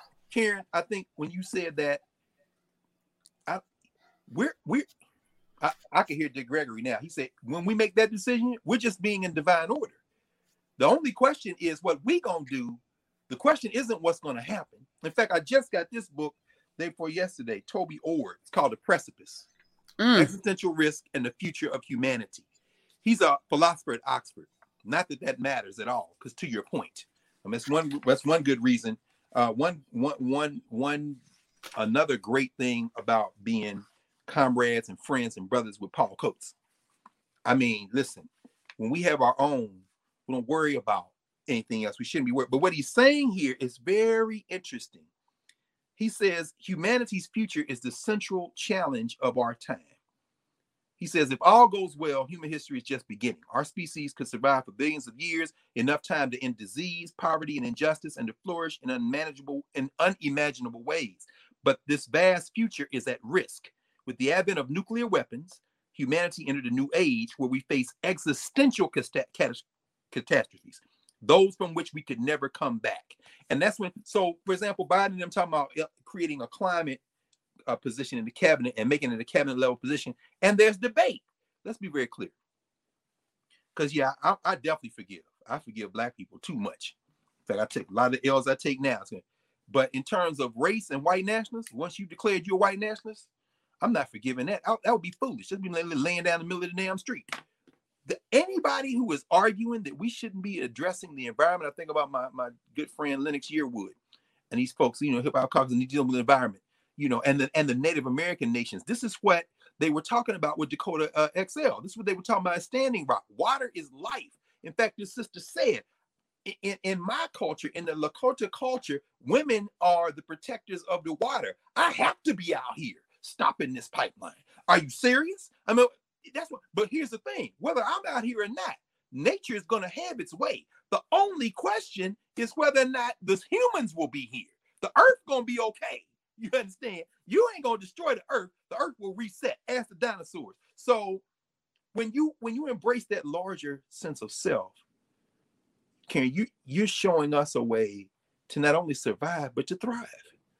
That's what we have to do. I mean, and so, you know, I look at this recent election cycle, and you know, we got people on all forms and everything, and I look at how hard, you know, people like our sister, Adjoa, Bakwe Asma, I mean, she she left it all on the table. She had, surgery. She came back. I mean, what are you doing? You need to be resting. I can't rest. This guy got to go. We got. I mean, and so but what she tapped into, what LaTosha Brown tapped into, what Stacey Abrams and tapped into, what all the women and men tapped into who were in this, this wasn't about D versus R. This wasn't even about Trumpism. This was about ultimately, are we going to stand in the way of something that could ultimately destroy everything human? And are we doing it because we caping for this old dude? No. Are we doing it because we caping for Kamala Harris? No. We're doing it because we need to get can we move this thing a little bit closer to where we need to go? And once we've done that, how do we move it a little bit more? How do we move it a little bit more? I feel bad for Jim Clyburn. I don't feel bad enough for him not to be a critic. And I'm gonna respect him as an elder. And I'm not sitting here with, I told you so. See, that's these Negroes that don't understand. I told you so don't get us nowhere. Now you engage in the criticism, engage in the critique, engage in the analysis, and then figure out what's going to move us a little further. That's what Amelia Boynton Robinson did. That's what her son did. That's what all these black teachers did. This is what Anna Hedgeman did. How do we move a little bit further?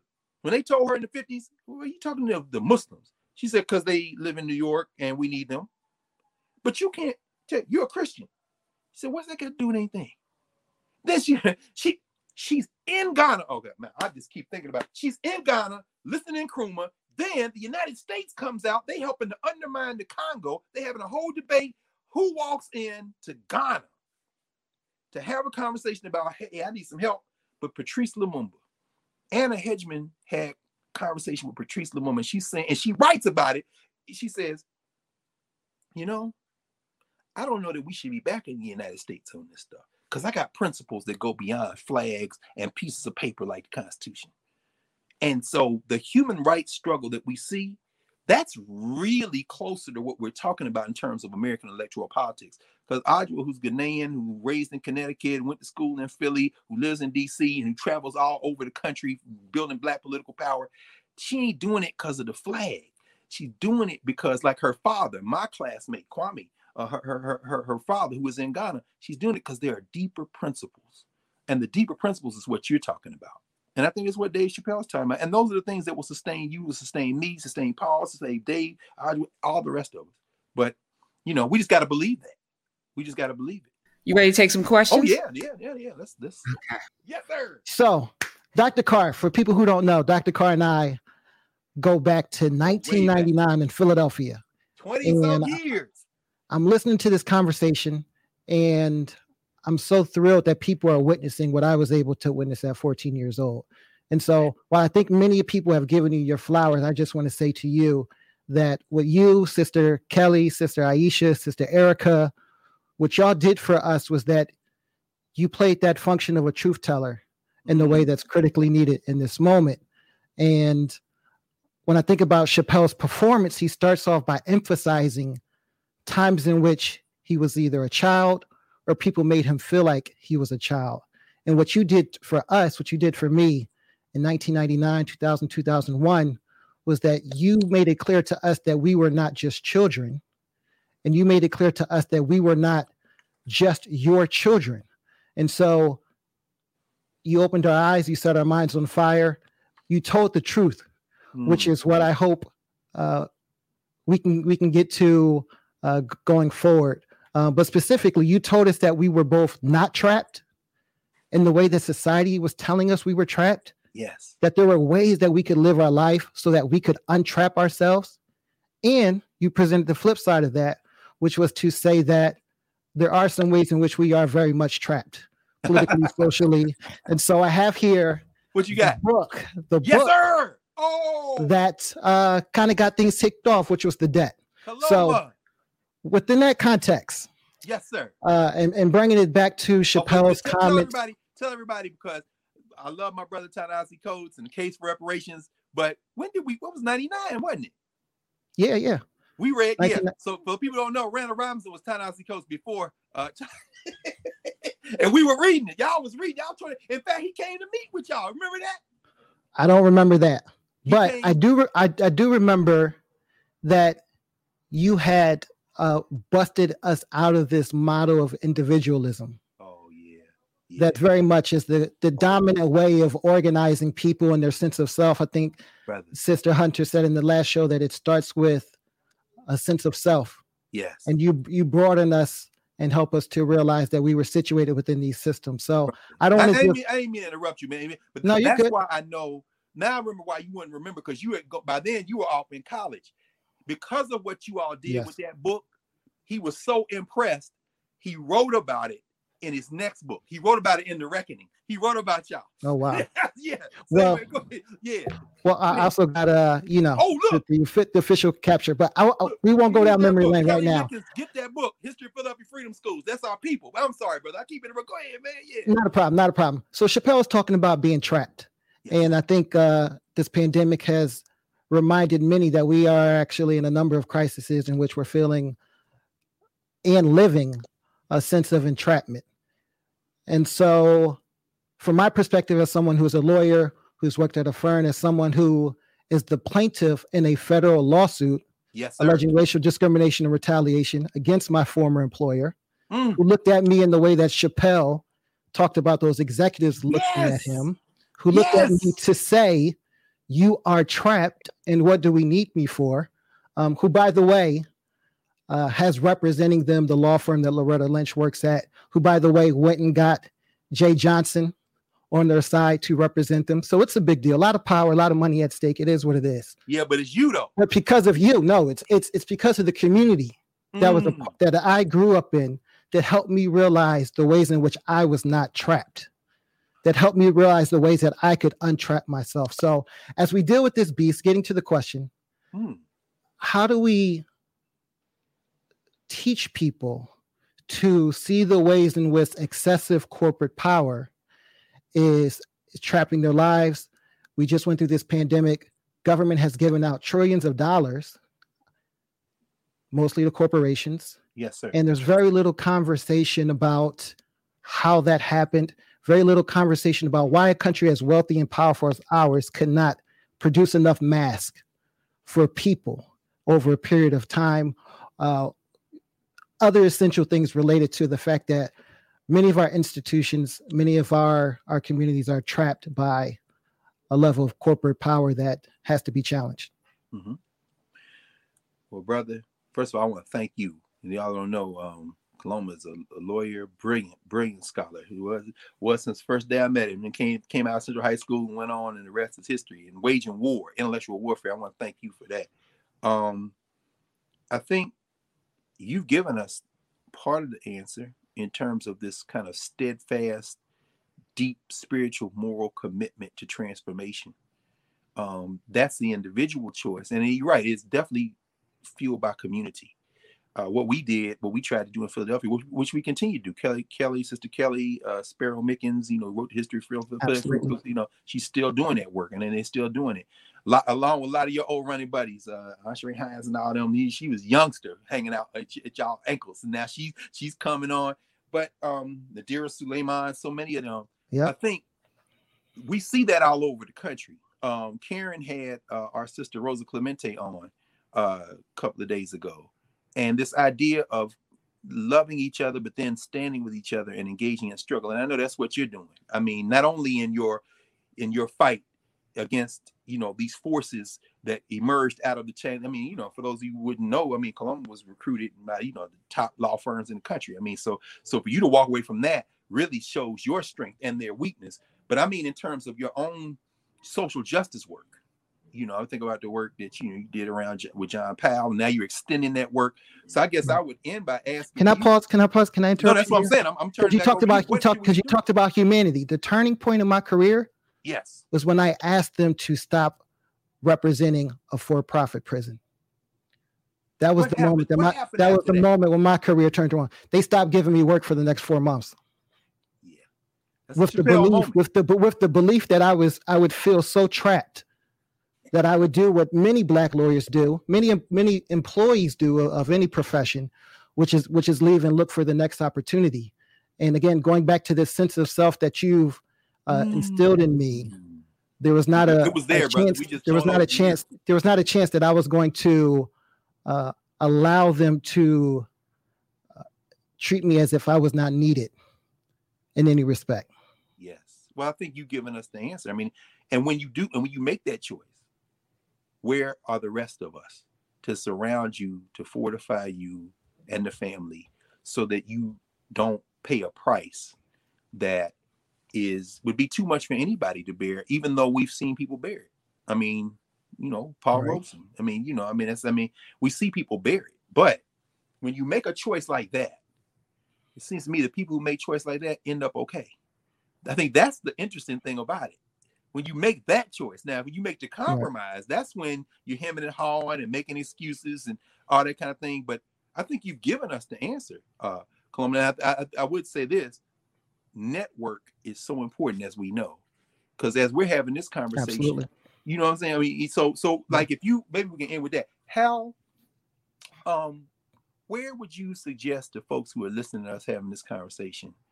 Give us a couple of places where there are people doing community building work that you say you, you check this out. Be you know find out about these people. Link with these folks. Because that's where you know we have our strength when we do it together.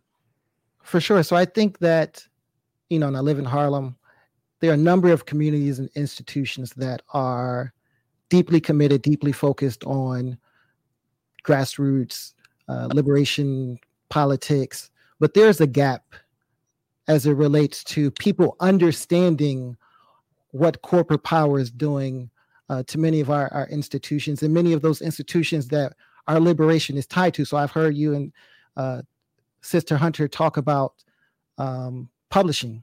Well, mm-hmm. Amazon has a stranglehold over the publishing industry in a way that's that's killing off local bookstores, killing off those sources of of knowing, quite frankly. So I have a few institutions in mind, none that I would uh, promote in this fashion, but we need a level of uh, collaboration and a level of analysis as it relates to corporate power, as yes. it relates to the Federal Reserve, the Treasury, uh, much like anything else. Because while a, a lot of our politics and solutions we'll start with what we can do as individuals. We're still situated within some of these larger I systems. I see.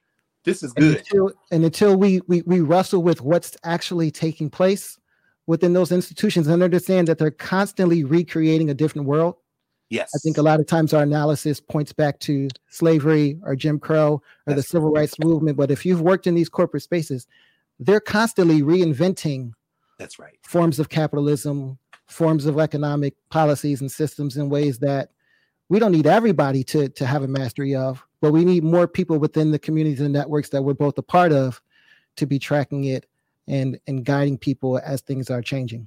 I agree with you. In fact, maybe that uh, that's very astute, brother.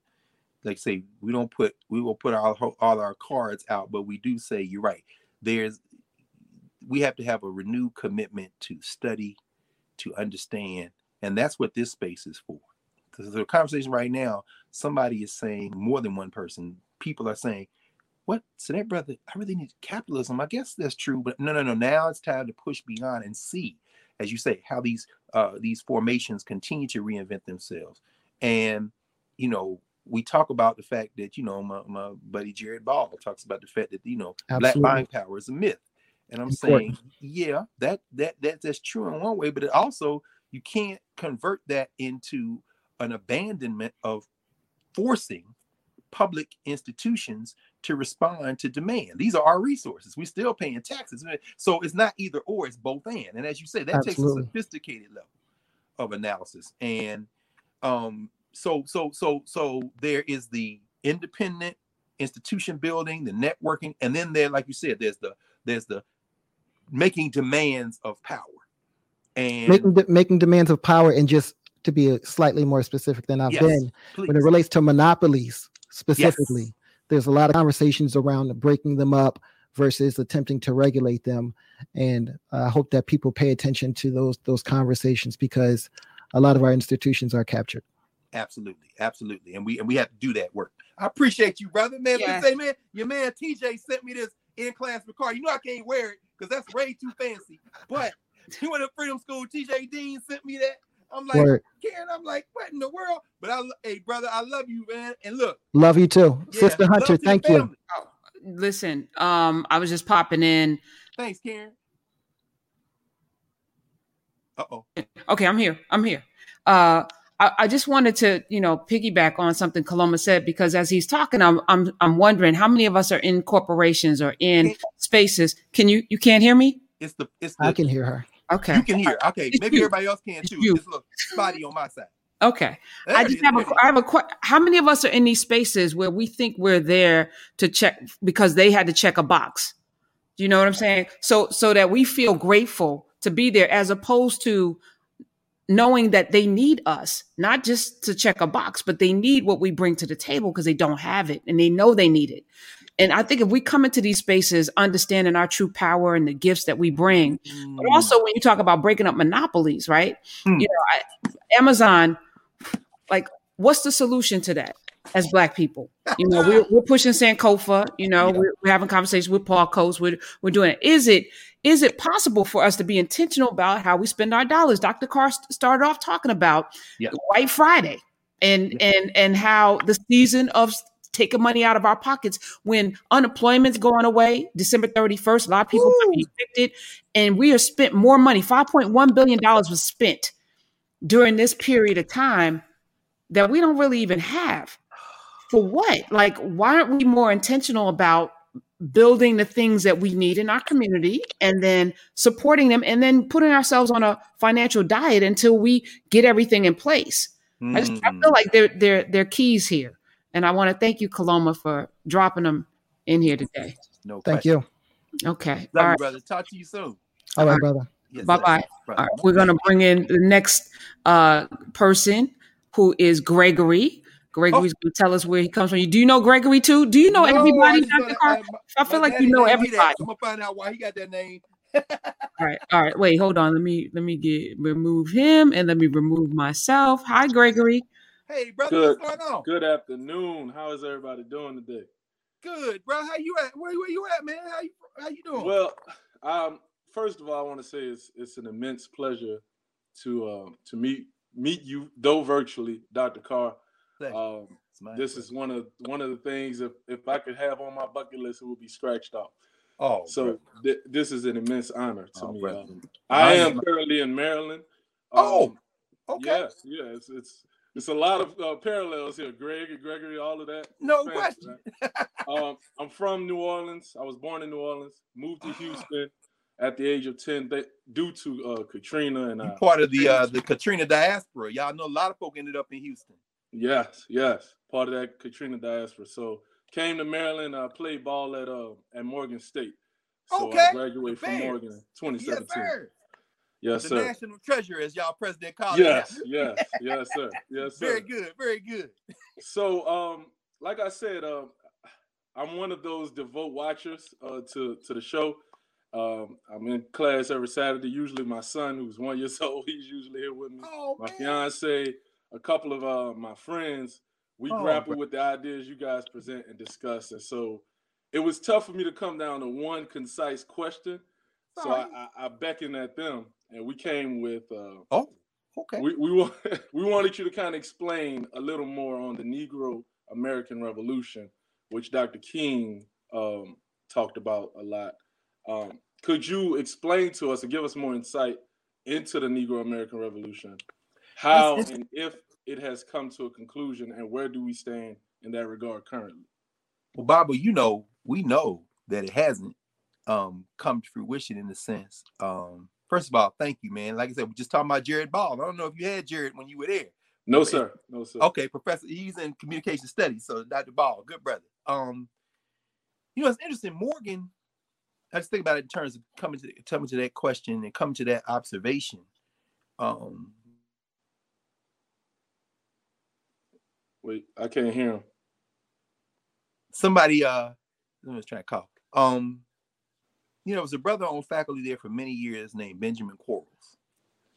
And he actually wrote a book called The Negro and the American Revolution about one of the first early books that dealt with question of black folks in revolution. But he also wrote, he's friends with Carter Woodson and them. He also wrote about the the possibilities of black life in America in at the cusp of the civil rights movement. And when Dr. King, particularly in that last book, where do, where do we go from here, chaos or community? When he talks about the world community and the world house, you know, the idea of a Negro revolution or a, a revolution of black folks, say, for example, in the United States, uh, a revolution of values, which he would talk about a lot, you know, a revolution of, as we know, a revolution of um, transforming human society so that none go without at least basic needs met. King linked that to a larger global struggle for um, human rights, not only human rights, but for a transformed society, what he would call a beloved community, as we know. The, and, and, and he found himself, as we also know, particularly after 1965, he found himself confronted with a new generation of young people who had grown not only impatient, but who had uh, who had said this thing has to be transformed on a global scale. And I'm thinking most specifically about the students in the Student Nonviolent Coordinating Committee. Uh, you know, one of the things Hedgeman and them agreed to with the March on Washington in 1963 was the 100th anniversary of the Emancipation Proclamation. And the, the motto that, that they had initially, the NAACP had free by 63. 100 years after Lincoln, we're, we're going to be free by 63. SNCC came back with freedom now. In other Mm. words, we have to push. And so, what you see Dr. King doing, trying to engage that young energy and then being moved by it, whether it be Jesse Jackson on his staff, whether it be Kwame Ture, Tony Carmichael outside the SNCC vote, whether it be the young brother who confronts him as he talks about why he's against the war in Vietnam in 1967, when he says, you know, these guys looking at me saying, why are you talking about, um, uh, you know, these domestic concerns and what we should and shouldn't do in terms of tearing up these neighborhoods and these cities when they've sent my brother overseas to Vietnam. And he said, now I got to take on the greatest purveyor of violence, which is the country I was born in, 1967. That last year of his life, I think, is very instructive, finally, for re- for this reason the as as Malcolm would say, the difference between the Black Revolution, which he saw as a global thing, and the Negro Revolution, uh, ironically, Black and Spanish, but he's talking about the American kind of context is as long as we are engaged in our human rights struggle and our liberation struggles strictly on terms of domestic policy, we are going to miss the larger point. I think this is something Kaloma really was really gesturing toward, Gary. And finally, I'll say this. We know the revolution has not taken place because change has not taken place. As Kaloma said, these institutions continue to reform and adapt themselves to maintain power. We mm. have to decide that it's more important to build solidarity movements based on common principles than it is for any one or small group of us to negotiate with the existing system and the existing hierarchy for a little bit of access for ourselves and a handful of others. That model has failed. And that's why I say a 1619 project and a 1620 project conceptually haven't yet demonstrated that they are they are different enough for us to say, okay, this is a path. I'm not saying that, that that they are the same. They are not the same in terms of concept, but this system has to be remade. And that means that we, we got to renegotiate the terms with capitalism or get rid of it completely. We have to, and that begins not only at the bird's eye level, dealing with federal policy, building consensus, driving people out of representative positions uh, or, or elective office when they're not going to do what we want them and need them and demand them to do. It also means at the same time organizing locally, organizing locally and knitting together. And in moments like this, where we had these conversations every Saturday, this is just a point of departure. And for many people, finally, a reminder. Because after all, we it's not like we're dealing with oracles here. We're not sitting here spewing forth. That's not what this is. This is a right. conversation driven by memory. So I'll, I'll stop with that, brother. I hope that's well, not, you know, I appreciate y'all, man. We, this is just the beginning of the conversation. Yes, absolutely. I appreciate it too, Dr. Carr. Um, this is again an honor, and um, definitely going to read. No, no, all mine, all mine. So I appreciate your time. Um, thank you. No, brother. I thank you. Look, I went to Tennessee State, so we state HB, we public HBCU Negroes, brother. So you know, that solidarity, man. All right. Okay, so we're three minutes over what I thought I want. Like I'm trying to keep these to two two hours, Doctor Carr. Karen, think, Can you hear me? Can you hear me? Can you hear me? I think it's your your. Um, it must be me. Okay, yeah, good. As long okay. everybody I'm good. All right. Um. So thank you. I want to say thank you to everybody. We're going to end here. If anybody wants to ask a question, follow me on Twitter at Karen Hunter. Uh, let me know. I'm going to pick two or three every single week as we move towards 2021. What what's going to come next, which will be, you know, I, I, think even more. This is evolving. So for all the folks that are like, oh my God, you know, like we didn't know this was going to be this. No, and now that we know what this is, yes. it could be even more. Yes. But as, as Dave said, you're the boss. That's what Dave said. You're the boss. This You're the boss. You. You're the one that's going to determine where we go and what we do. You have the power. And I think that when we understand that, we can't be stopped. Karen, that's the truth. I know. No, that's the truth. I know Doma. I know you're a Doma. no, no, no, no. You know, America. You're a Doma in the, in the world, though. You have to know that. Uh oh. Where'd you go? Look at that. That knocked me off. I was trying to. I, I was trying to embrace it, and the ancestors was like, "No." Look, Lies. That no, but you know what it was? I shouldn't even. Uh, the uh, uh, my buddy uh, Malik Zulu Shabazz just published this book. I, I, you ever run across this brother right here? Khalid yeah. Muhammad. I know oh, you did. Of course, of course. You know his son, right? You know his son.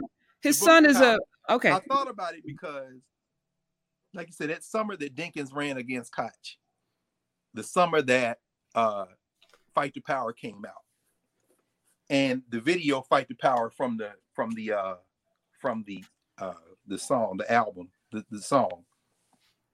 All those young people in the streets there in Harlem. I remember you I wasn't obviously I wasn't there for the filming of Fight the Power, but the placards, you see the pictures of Adam Clayton Powell, you see the pictures of Martin Luther King, Paul Robeson, you see all you see all these different states represented like they're at a political convention. You see Tawana Brawley out there, you see the Nation of Islam, you see all these folks here. That was 1989. And I remember after the Million Man March, when everybody came here to DC in 95, then they had a Million Youth March in Harlem. And, I, and that's why I made me think of this book and, and, and Malik, because Khalid was still alive.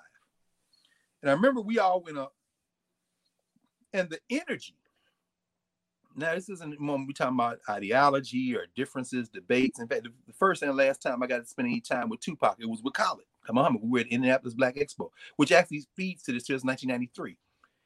There, there was a and remain th- there was an energy that feels to me similar right now. You know, this next generation of folks are feeling what we felt and as as we come into our maturity i think one of the things we have to pay very close attention to is how we have these intergenerational conversations so that it isn't fighting between generations. This takes us back to something we talked about months ago. Jacob carruthers in his book Mdw Ntr talks about this whole this is a worldview difference you know in the west you often see generations fight each other in fact it's almost like you got to annihilate the generation in front of you.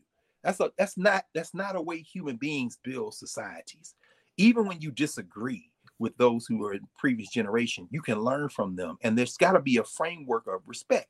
There's got to be a framework of understanding. And finally, the thing that we can't do, which is another reason I held this book up, what we can't do is decide we're going to excommunicate people from the conversation based on what some external force has decided is best for them. Hmm.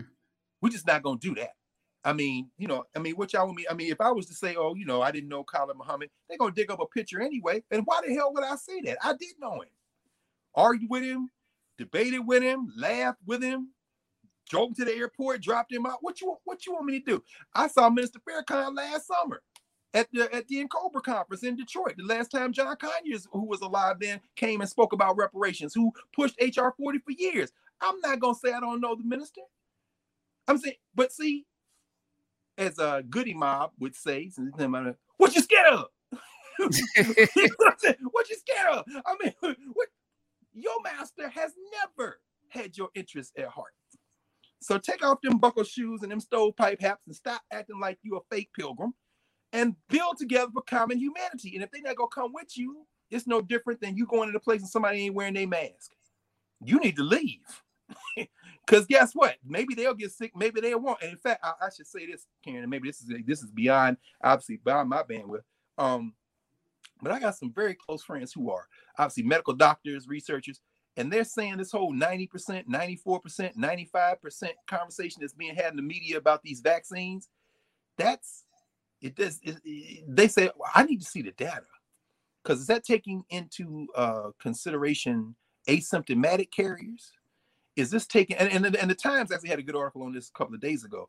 But you know, one thing is for sure: if you're not wearing your mask, you're endangering other people. There are people in this society that have just decided what they believe is more important than you. The least we can do is take the same stance. if our stance is gonna be, we want you to be well too. But I'm not about to let you kill me. I'm not a sacrificial lamb. I'm just not gonna do that. So anyway, I should stop there. Get and on that note, a vaccine's not a cure. Wear your mask. Wear your and mask. We'll see you next week. God yes, willing. Please. I want everybody to be safe and healthy. And I want to thank everyone that came into class today. Thank you for the thumbs up and the subscriptions and the shares. And thank you, Dr. Carr. I love you so much. I love you. I love you as well. I was looking. Uh, thank you. Thank you, Karen. Thank you, Professor Hunter. I, in fact, I was looking for. I don't what see it. What I you see the book?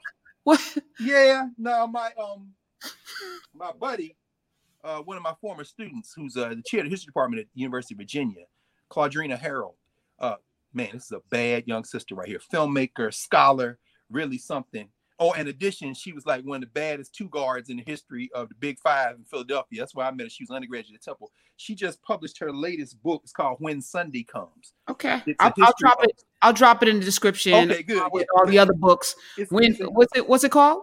It's called When Sunday comes. It's a history of gospel music, and you know, you know, we grew up during the age of Andraé Crouch and all them cats. Well, James Cleveland, yeah. Oh, oh, no question. It's the history of that that generation that comes really after um uh Clara Ward and them. So like James Cleveland is a figure, but it's the history of gospel music in the 70s, 80s, and up into now.